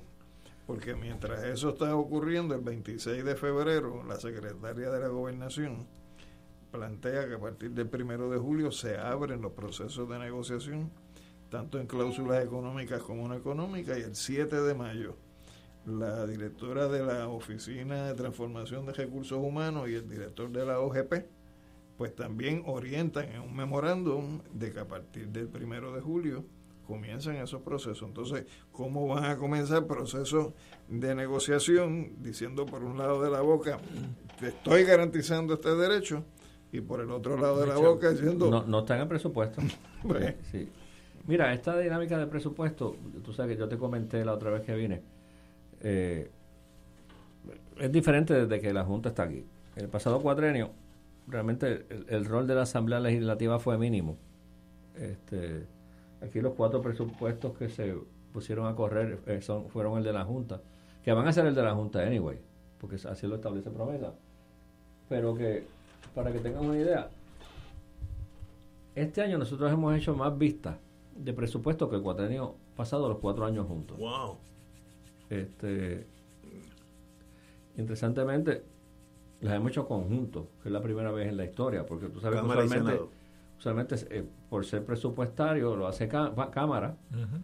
Entonces le pasa el presupuesto al Senado en junio 20 por ahí, para que el Senado en 48 horas lo mire. Nosotros empezamos a principios de marzo en conjunto, Cámara y Senado, hacer la vista de presupuesto, y hoy yo estuve una hemos hecho 40, 50 vistas de presupuesto. Aquí hay una realidad. Aquí hay un plan fiscal, ¿verdad? Ese plan fiscal, en el diseño de ese plan fiscal, es el momento ideal para luchar una serie de cosas. El plan fiscal es el que establece las reducciones de fondos a la YUPI, por ejemplo, y a los Correcto. Municipios. El presupuesto de Puerto Rico es un hijo del plan fiscal. Presupuesto no se puede desviar de lo que dice el plan fiscal, ¿verdad? Mientras esté la Junta aquí. Si tú lo ves en el macro, el presupuesto de Puerto Rico hoy, propuesto para el año que viene, son 10.1 billones o 10.100 millones. Eso tú le quitas 2.100 millones que es para el PayGo. Te quedan 8. Con 8 se corre el gobierno de Puerto Rico. Tradicionalmente, antes de que llegara la Junta y antes de entrar en la situación del PAYGO, el presupuesto de Puerto Rico era 9 y pico. Ahora estamos en 8. 8 menos cuánto, porque me imagino que ya mismo hay que empezar a pagar, ¿no? Son 8, partiendo de unos recaudos de 10.1 billones, que sabemos que son unos recaudos artificiales. Que no van a ser 10. Sí, que eventualmente van a aterrizar en su sitio, ¿verdad? Porque tienen el efecto de esteroide de los fondos federales, que crea un nivel de actividad económica y de compra y de IBU que es temporero. Esos 10 van a aterrizar en 9. Menos 2 de PayGo son 7. 7. Menos 1 y pico de deuda son 5 y pico. O sea que el gobierno que se corría aquí va a ser con la mitad. Los otros días, con 9,000 millones, se va a correr con 5 y pico de billones. Esa es la realidad, ¿verdad? Claro, si tú eso lo sazonas con una filosofía de gasto que es la de la Junta, pues es la peor combinación. Y ese es realmente el problema que tenemos.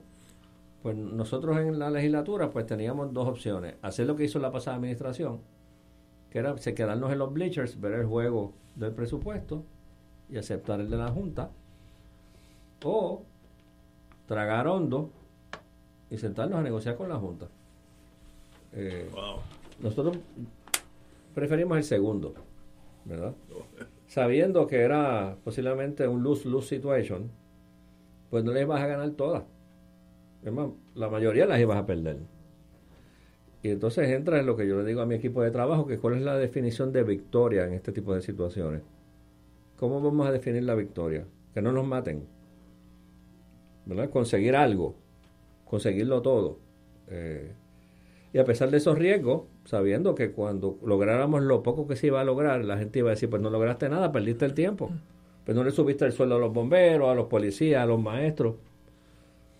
No, pero conseguí 150 millones para becas para los estudiantes de la Yupi. Y conseguí que a entidades que le debían chavos a la Yupi le pagaran 30 millones. Y hay 94 en fondos federales para la Yupi, que van a ayudar a neutralizar los 94. Que la gente nos dice, pero los conseguiste, pero es para un año nada más, y el año que viene, ¿qué vamos a hacer? Veremos qué vamos a hacer. Exacto. Mejor este año que el... Claro. Oye, siempre es fácil criticar. Me puedes decir, pues para lograr eso no hubieses hecho nada. Para lograr eso para un año no hubieses hecho nada. Sí. Pues me lo avisa para no hacer nada. Pues yo me quedo viendo el juego desde los bleachers, ¿verdad? Hicimos lo mismo con los municipios. Conseguimos los chavos para el plan de las residencias de la Escuela de Medicina. Logramos la reasignación de un montón de partidas que habían sueltas por ahí, además de que pasamos varias vergüenzas, porque yo me siento con la Junta y le digo, oye, yo necesito chavo para academias de la policía, necesitamos policía, así que necesito que me asignes presupuesto, y me dice, esos chavos están asignados hace 2 años y no los usan, para 400 policías. Digo, está bien, me ganaste esa. Pues yo necesito chavos para equipo, para la policía. Dice, hace 2 años hay 25 millones de pesos en el presupuesto, que no los usan. ¿Y por qué esa negligencia tan bárbara? Por lo mismo que hace año y pico. Privatizar la policía. Por lo mismo que hace año y pico se va a perder millones de pesos del Departamento de Salud. Que no los usaron. No los usaron. Pero nosotros nos reunimos esta semana por la semana pasada con bomberos. Si estoy mirando los números, yo, tú tienes un sobrante de 4 millones y pico de pesos. Me dice, sí, ¿y de qué era eso? Pues de unos bomberos que no reclutamos. Entonces después yo tengo que ir donde la Junta a decirle, yo necesito chavos para reclutar bomberos, ¿verdad? Y no lo usaron. No lo usaron. Pues mira, hay chavos para reclutar policías, para 400 nuevos oficiales. Hay chavos para equipos. Que no es una partida adicional, no, porque es que está en el presupuesto. O sea que este proceso de que nosotros nos hemos enfrentado con la Junta, el producto final no es perfecto. Es más, yo te diría que está lejos de ser perfecto, ¿verdad? Hemos perdido más batallas de las que hemos ganado, pero batallamos y conseguimos una serie de cosas. conseguimos para los municipios, conseguimos para la escuela de medicina, conseguimos para la Yupi, para la policía. ¿Cuánto consiguieron para los municipios? En los municipios, ahí fíjate, en estas negociaciones con la Junta hay un denominador común, y es que ellos tienen la filosofía, posiblemente correcta, que allá afuera hay un montón de fondos federales disponibles y que nosotros, como gobierno, no somos muy eficaces explotando esas oportunidades. Entonces, muchos de los recortes, cuando tú se los planteas, te dicen: es que tú no has chequeado, pero tú tienes chavos disponibles aquí de fondos federales. Ah, pero es que necesito chavos. No, es que tú los tienes aquí en este fondo de fondos federales. Entonces, muchas de esas deficiencias, ellos nos están moviendo a cubrirlas con fondos federales. Tú me preguntabas de dónde, de los chavos de... de los municipios. De los municipios, que fue una gestión que estuvo a cargo de Santa, el grupo de la Cámara. Ahí se consiguió transferir la administración de ciertas de carreteras, parques y escuelas, y con eso moverle a los municipios, no sé si son 30 o 40 millones de pesos, más unos fondos federales también que se le identificaron. Santa es el que tiene el detalle específico. El caso de los municipios es un caso interesante, porque si tú ves el plan fiscal de la Junta, y en eso hay un denominador común con la Yupi, es que ellos quieren mover a todas estas agencias a que maximicen el lado de los ingresos y sean más eficientes en el lado de los gastos. Por ejemplo, en el caso de los municipios le dicen: oye, tú tienes 3,000 millones en cuentas a cobrar, ¿por qué no vendes esas cuentas a cobrar? Entendemos que ahí hay un montón de basura, ¿verdad? Pero eso es que te lo compra, lo factoriza, y nosotros estimamos que te pueden dar 400 millones de pesos. Pues la Junta de CRIM se reúne y dice que no la va a vender. Sí, pero con lo de los fondos federales, ¿tú me entiendes? Y entonces, pues te paraliza. Pues entonces aquí hay unas dinámicas, ¿verdad?, con los municipios. Entonces en el plan fiscal le hace unas recomendaciones. Eso es independiente del color. Independiente del color. Hay unas... Sí se están moviendo. Por ejemplo, salió hoy mismo en el periódico que van a estar tasando piscinas y mejoras. Sí. Sí, sí. Eso es también parte del plan fiscal. Que depuren las direcciones. O sea, la administración tributaria de los municipios no es la más eficiente, ¿verdad? Y cuando el CRIM los evalúa, lo que dice es: tú puedes hacer un mejor trabajo de lo que estás haciendo, cobrando IBU, cobrando árbitros de construcción, cobrando patente, cobrando...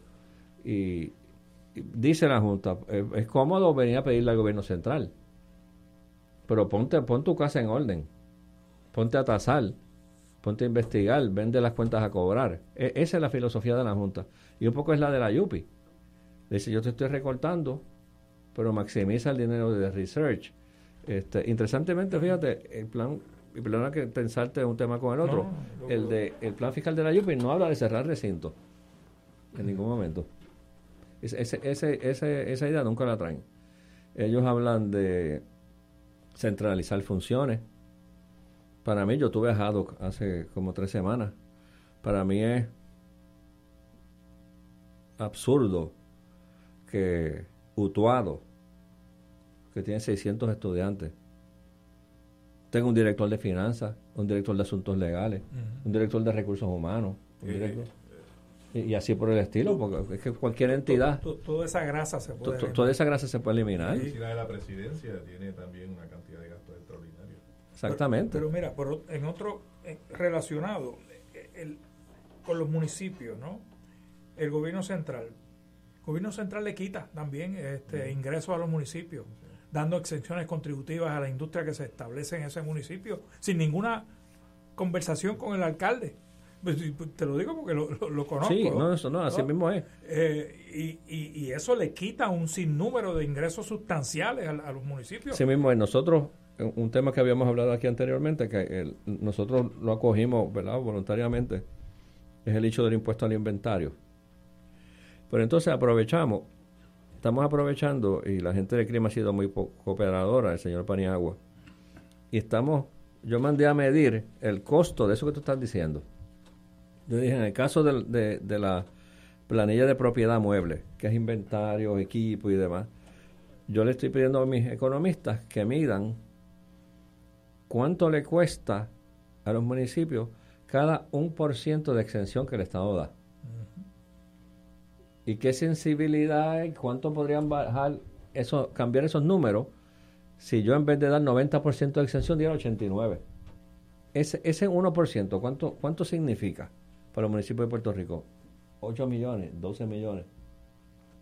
Si yo esa válvula la ajusto por 10%, ¿cuánto me representa? 150 millones. En el caso de los municipios, esa capacidad de recaudar se drena de tres formas: exenciones estatales, exenciones municipales, que ellos mismos conceden, y los famosos Foreign Trade Zones, que yo lo llamo la exención federal, ¿verdad? Y en otro renglón, la electrificación de las carreteras estatales que pasan por los municipios, el Estado obliga al municipio a pagar la luz y no reciben nada a cambio, o sea, sí. y no fueron consultados en el proceso de la construcción de la carretera. Sí, te lo digo, sí, porque yo bregué con eso cuando yo era abogado de Luis Meléndez Cano en Vega Baja. Sí, aquí esa transferencia. ¿Y qué hace el Estado cuando tú no la pagas? Te la paga. Te apaga el trecho de carretera que pasa por el municipio. En el número 2 tú sabías dónde estabas en Vega Baja y dónde estabas en Vega Alta. A base de la luz. La transferencia de funciones a los municipios no ha tenido un hilo conductor claro. O sea, no ha sido manejado, ha sido bastante torpe, bastante... Abusivo ha sido el Estado con los municipios. Tenemos que ir a una pausa, continuamos con el senador Zaragoza. Fuego Cruzado está contigo en todo Puerto Rico. ¿Tienes cáncer de páncreas o del pulmón? Si has recibido terapia y el cáncer continúa avanzando, no pierdas la esperanza. Existen nuevas terapias basadas en el perfil molecular para pacientes de cáncer de páncreas o pulmón, disponibles en Puerto Rico únicamente en Pan-Oncology Trials. Llame hoy al 787-407-3333, 407-3333, Pan-Oncology Trials, ofreciendo protocolos de tratamiento con la ciencia más avanzada para combatir el cáncer. Buenos días, familia. Es la casa a la que siempre puedes llegar sin invitación. A las 10 de la mañana, Judith Felicie es tu anfitriona para conversar sobre medicina, psiquiatría de niños y adolescentes, artes, derecho, valores y fe. Todos los días por Radio Paz 810 AM. Buenos días, familia, donde una conversación parece demasiado corta. Buenos días, familia, de lunes a viernes por Radio Paz 810 AM. AESA, la pequeña gigante, te invita a sintonizar su espacio radial AESA Informa. Todos los jueves a las 4 de la tarde se estará ofreciendo información relevante a los pensionados y jubilados de Puerto Rico. Te esperamos, AESA Imparable, auspiciado por MMM Alianza. PSB presenta su concierto Para ti, papá, sábado 19 de junio a las 7 de la noche en la Sala Sinfónica Pablo Casal del Centro de Bellas Artes Luis A. Ferré, con la participación de Voces de Alabanza, La Tuna Segreles, y como artistas invitados Charlie Hernández, Jacqueline Capó y Libet Avilés. Todos prometen regalarle a los padres una noche inolvidable. No te lo pierdas. Para información y boletos 787-505-6677 y 787-620-4444.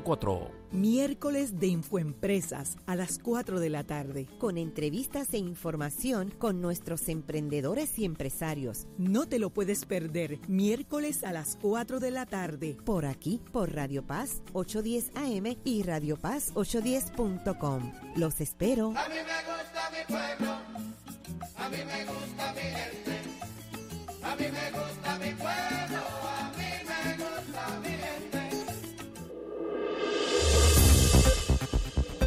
Y ahora continúa Fuego Cruzado.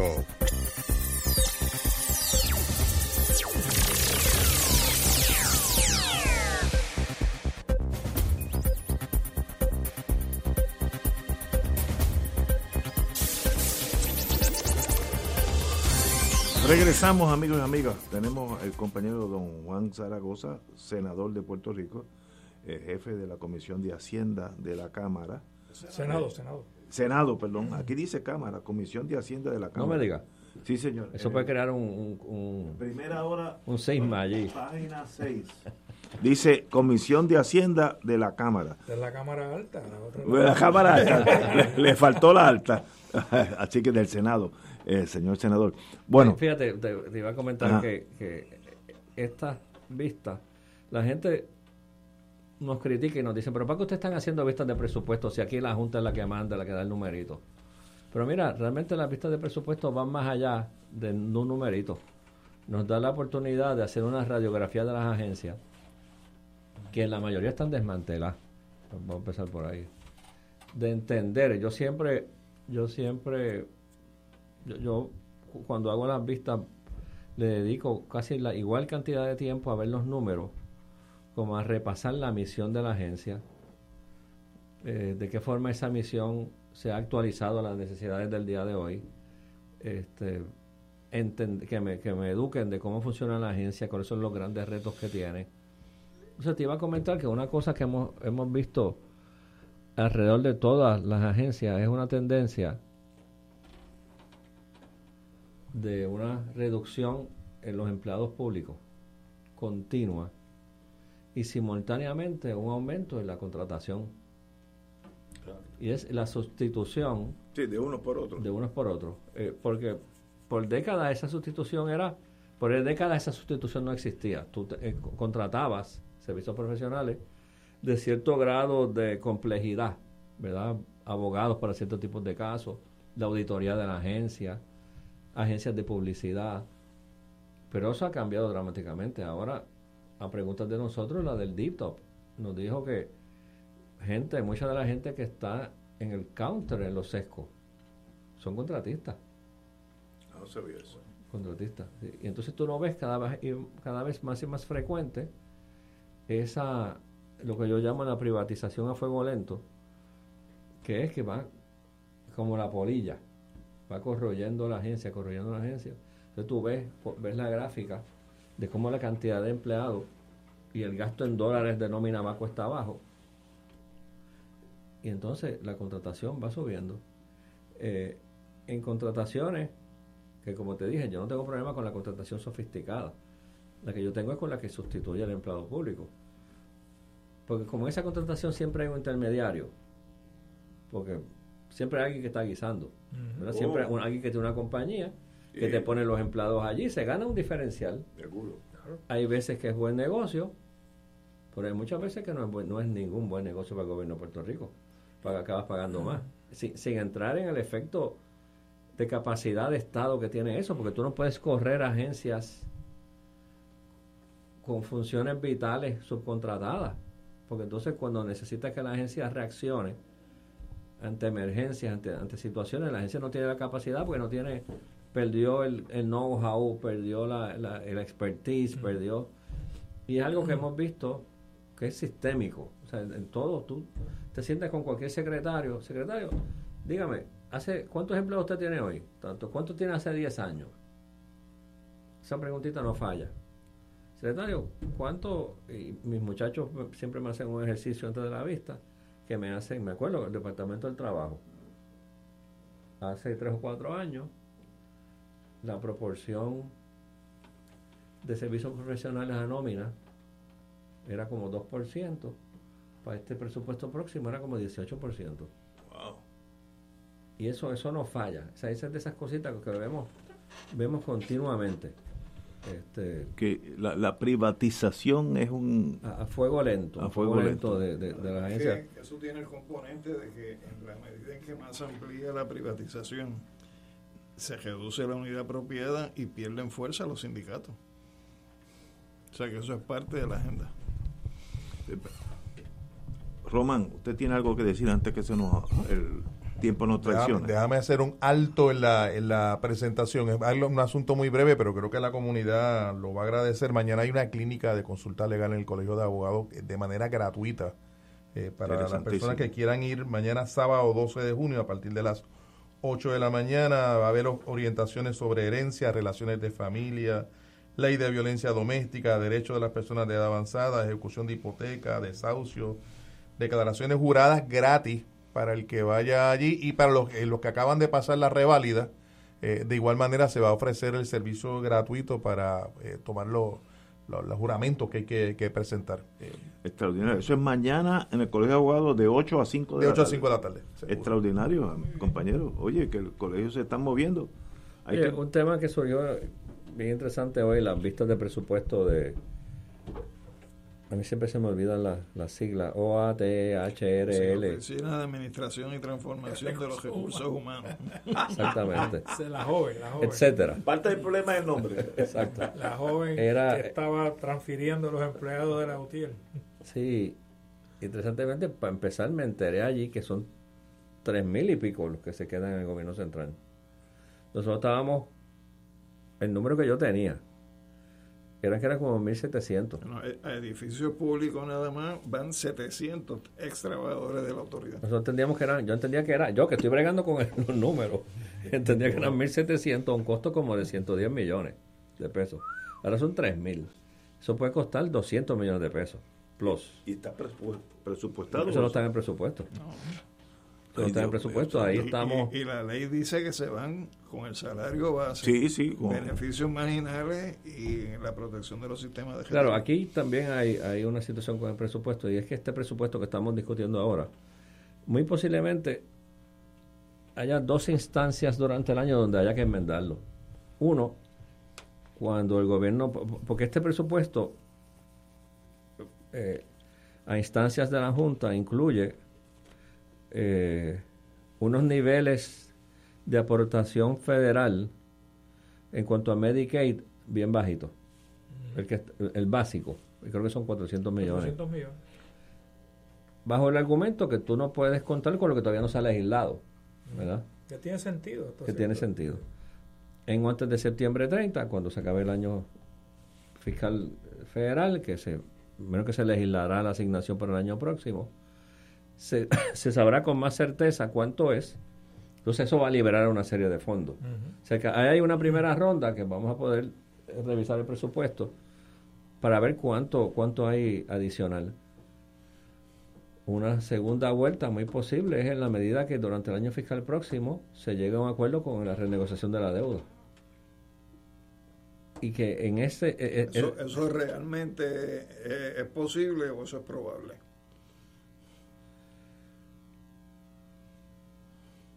En el edificio grande de Puerta de Tierra no creo que haya un gran ambiente, no hay mucha receptividad para eso, pero por lo menos en términos teóricos en algún momento se va a tener que empezar a pagar la deuda, y con qué se va a pagar, con los dineros que se liberen de los de Medicaid, sí. Eso en caso de que no los concedan, cuando los concedan, okay. Sí. Bueno, hay un compromiso, por lo menos de la presidencia, de concederlo, ¿no? Ahora hay que bregar con el Congreso. Lo que pasa es que la presidencia también dijo que lo resuelva la Corte Suprema. Por eso te digo, por lo menos en el SSI. No hay ningún tontón. O sea, aquí hay muchas fichas moviéndose, ¿verdad? Algunas de buena fe y otras no. Exactamente. Pero yo te digo, por lo menos, la encomienda que Santa y yo nos autoimpusimos, que fue por primera vez... Primero, hacer vistas de presupuesto como hay que hacerlas. Segundo, entablar esas negociaciones con la Junta. Te puedo decir que aunque no estoy del todo satisfecho, porque hubo un montón de cosas, pero por lo menos, desde el punto de vista teórico, pudimos hacer una grieta en esa pared inamovible que ha sido la Junta hasta ahora, donde hasta ahora los presupuestos eran los de la Junta. Punto, sí. Por primera vez se empieza a ver una grieta, donde nosotros nos metimos por ahí, pudimos adelantar ciertos asuntos que son prioridad para nosotros. Si es que no es suficiente, de acuerdo, que se pudo haber hecho más, de acuerdo, que hay muchas cosas que se quedaron desatendidas, de acuerdo, pero yo lo veo como un proceso. Empezamos este año y el año que viene seguiremos tratando de ir penetrando esa pared y de ir un poco, ¿verdad?, amortiguando esa filosofía que ellos tienen de cómo se monta el presupuesto. ¿Y cuánto nos ha cobrado la Junta? ¿Cuánto es el presupuesto de este año que viene. ¿Cuánto nos ha cobrado o cuánto nos ha costado? O cuánto nos ha costado. Yo, es que quisiera tener una idea de cuánto, porque la ley disponía una cantidad y las cantidades que están reclamando son muchísimo mayores. Sí, son millones largos, son 3, 4, 500 millones de pesos en consultoría y servicios legales. Eso tiene que haber costado ya cerca de 2 billones de pesos. ¿2 billones? Sí. O sea, nosotros hemos tenido una Junta de Control Fiscal que le ha costado al pueblo de Puerto Rico 2,000 millones de dólares. Sí, digo, con todos los gastos legales. Desde el 2016 para acá, en 5 años. Incluyendo los sueldos. Tomando esa iniciativa del amigo aquí, ¿por qué la Cámara y el Senado, pero no necesariamente sus presidentes, aunque ellos deben de ir también, hacen una gestión con los que han bregado con el presupuesto, tú y Santa, y de ir y plantear allí que hay que cambiar la ley promesa? Porque es injusto que nosotros que estamos quebrados tengamos que pagar 2,000 millones de dólares. ¿Ah? Digo, es contradictorio. Absolutamente, es un asalto. No, es que, pero quizás escuchando personas que bregan con los números, como tú y Santa, o los técnicos de la comisión, quizás escuchan o logran por lo menos que le abran los oídos allá en el Congreso. Sí, eso es algo que tenemos que trabajar ahora después de junio 30. Yo lo que noto del gobierno anterior es que había un impasse, un antagonismo entre el gobierno y la Junta. Eran casi enemigos, abiertamente hablándolo. Me acuerdo del gobernador Rosselló.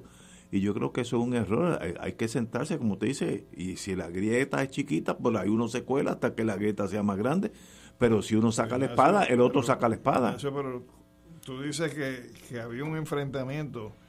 Esa es la impresión que tú tienes de que había enfrentamiento, porque es el mismo gobierno que te aprobó la ley 26, que es la de cumplimiento con el plan fiscal, y eso sencillamente era una combinación de pitcher y cash. Bueno, pero daba un margen a que no había diálogo. Aquí estuvo la señora Yaresca en programa. Eso es lo que digo, y dijo que la comunicación con el gobierno de Puerto Rico era cero.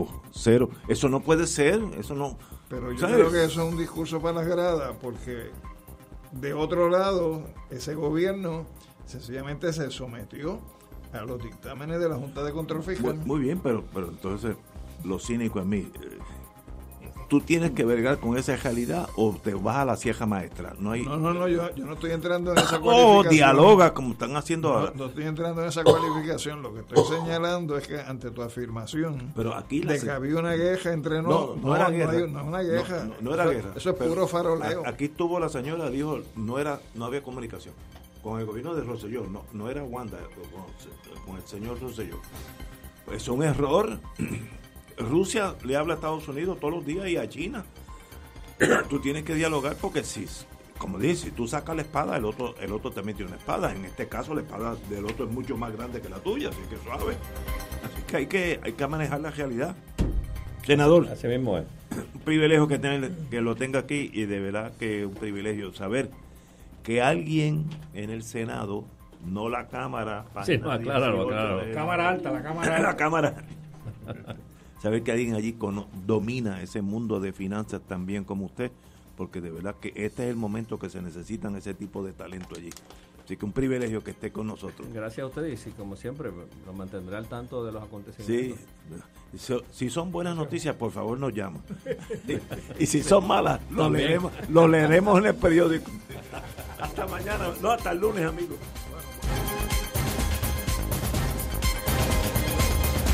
Esta emisora y sus anunciantes no se solidarizan necesariamente con las expresiones vertidas en el programa que acaban de escuchar.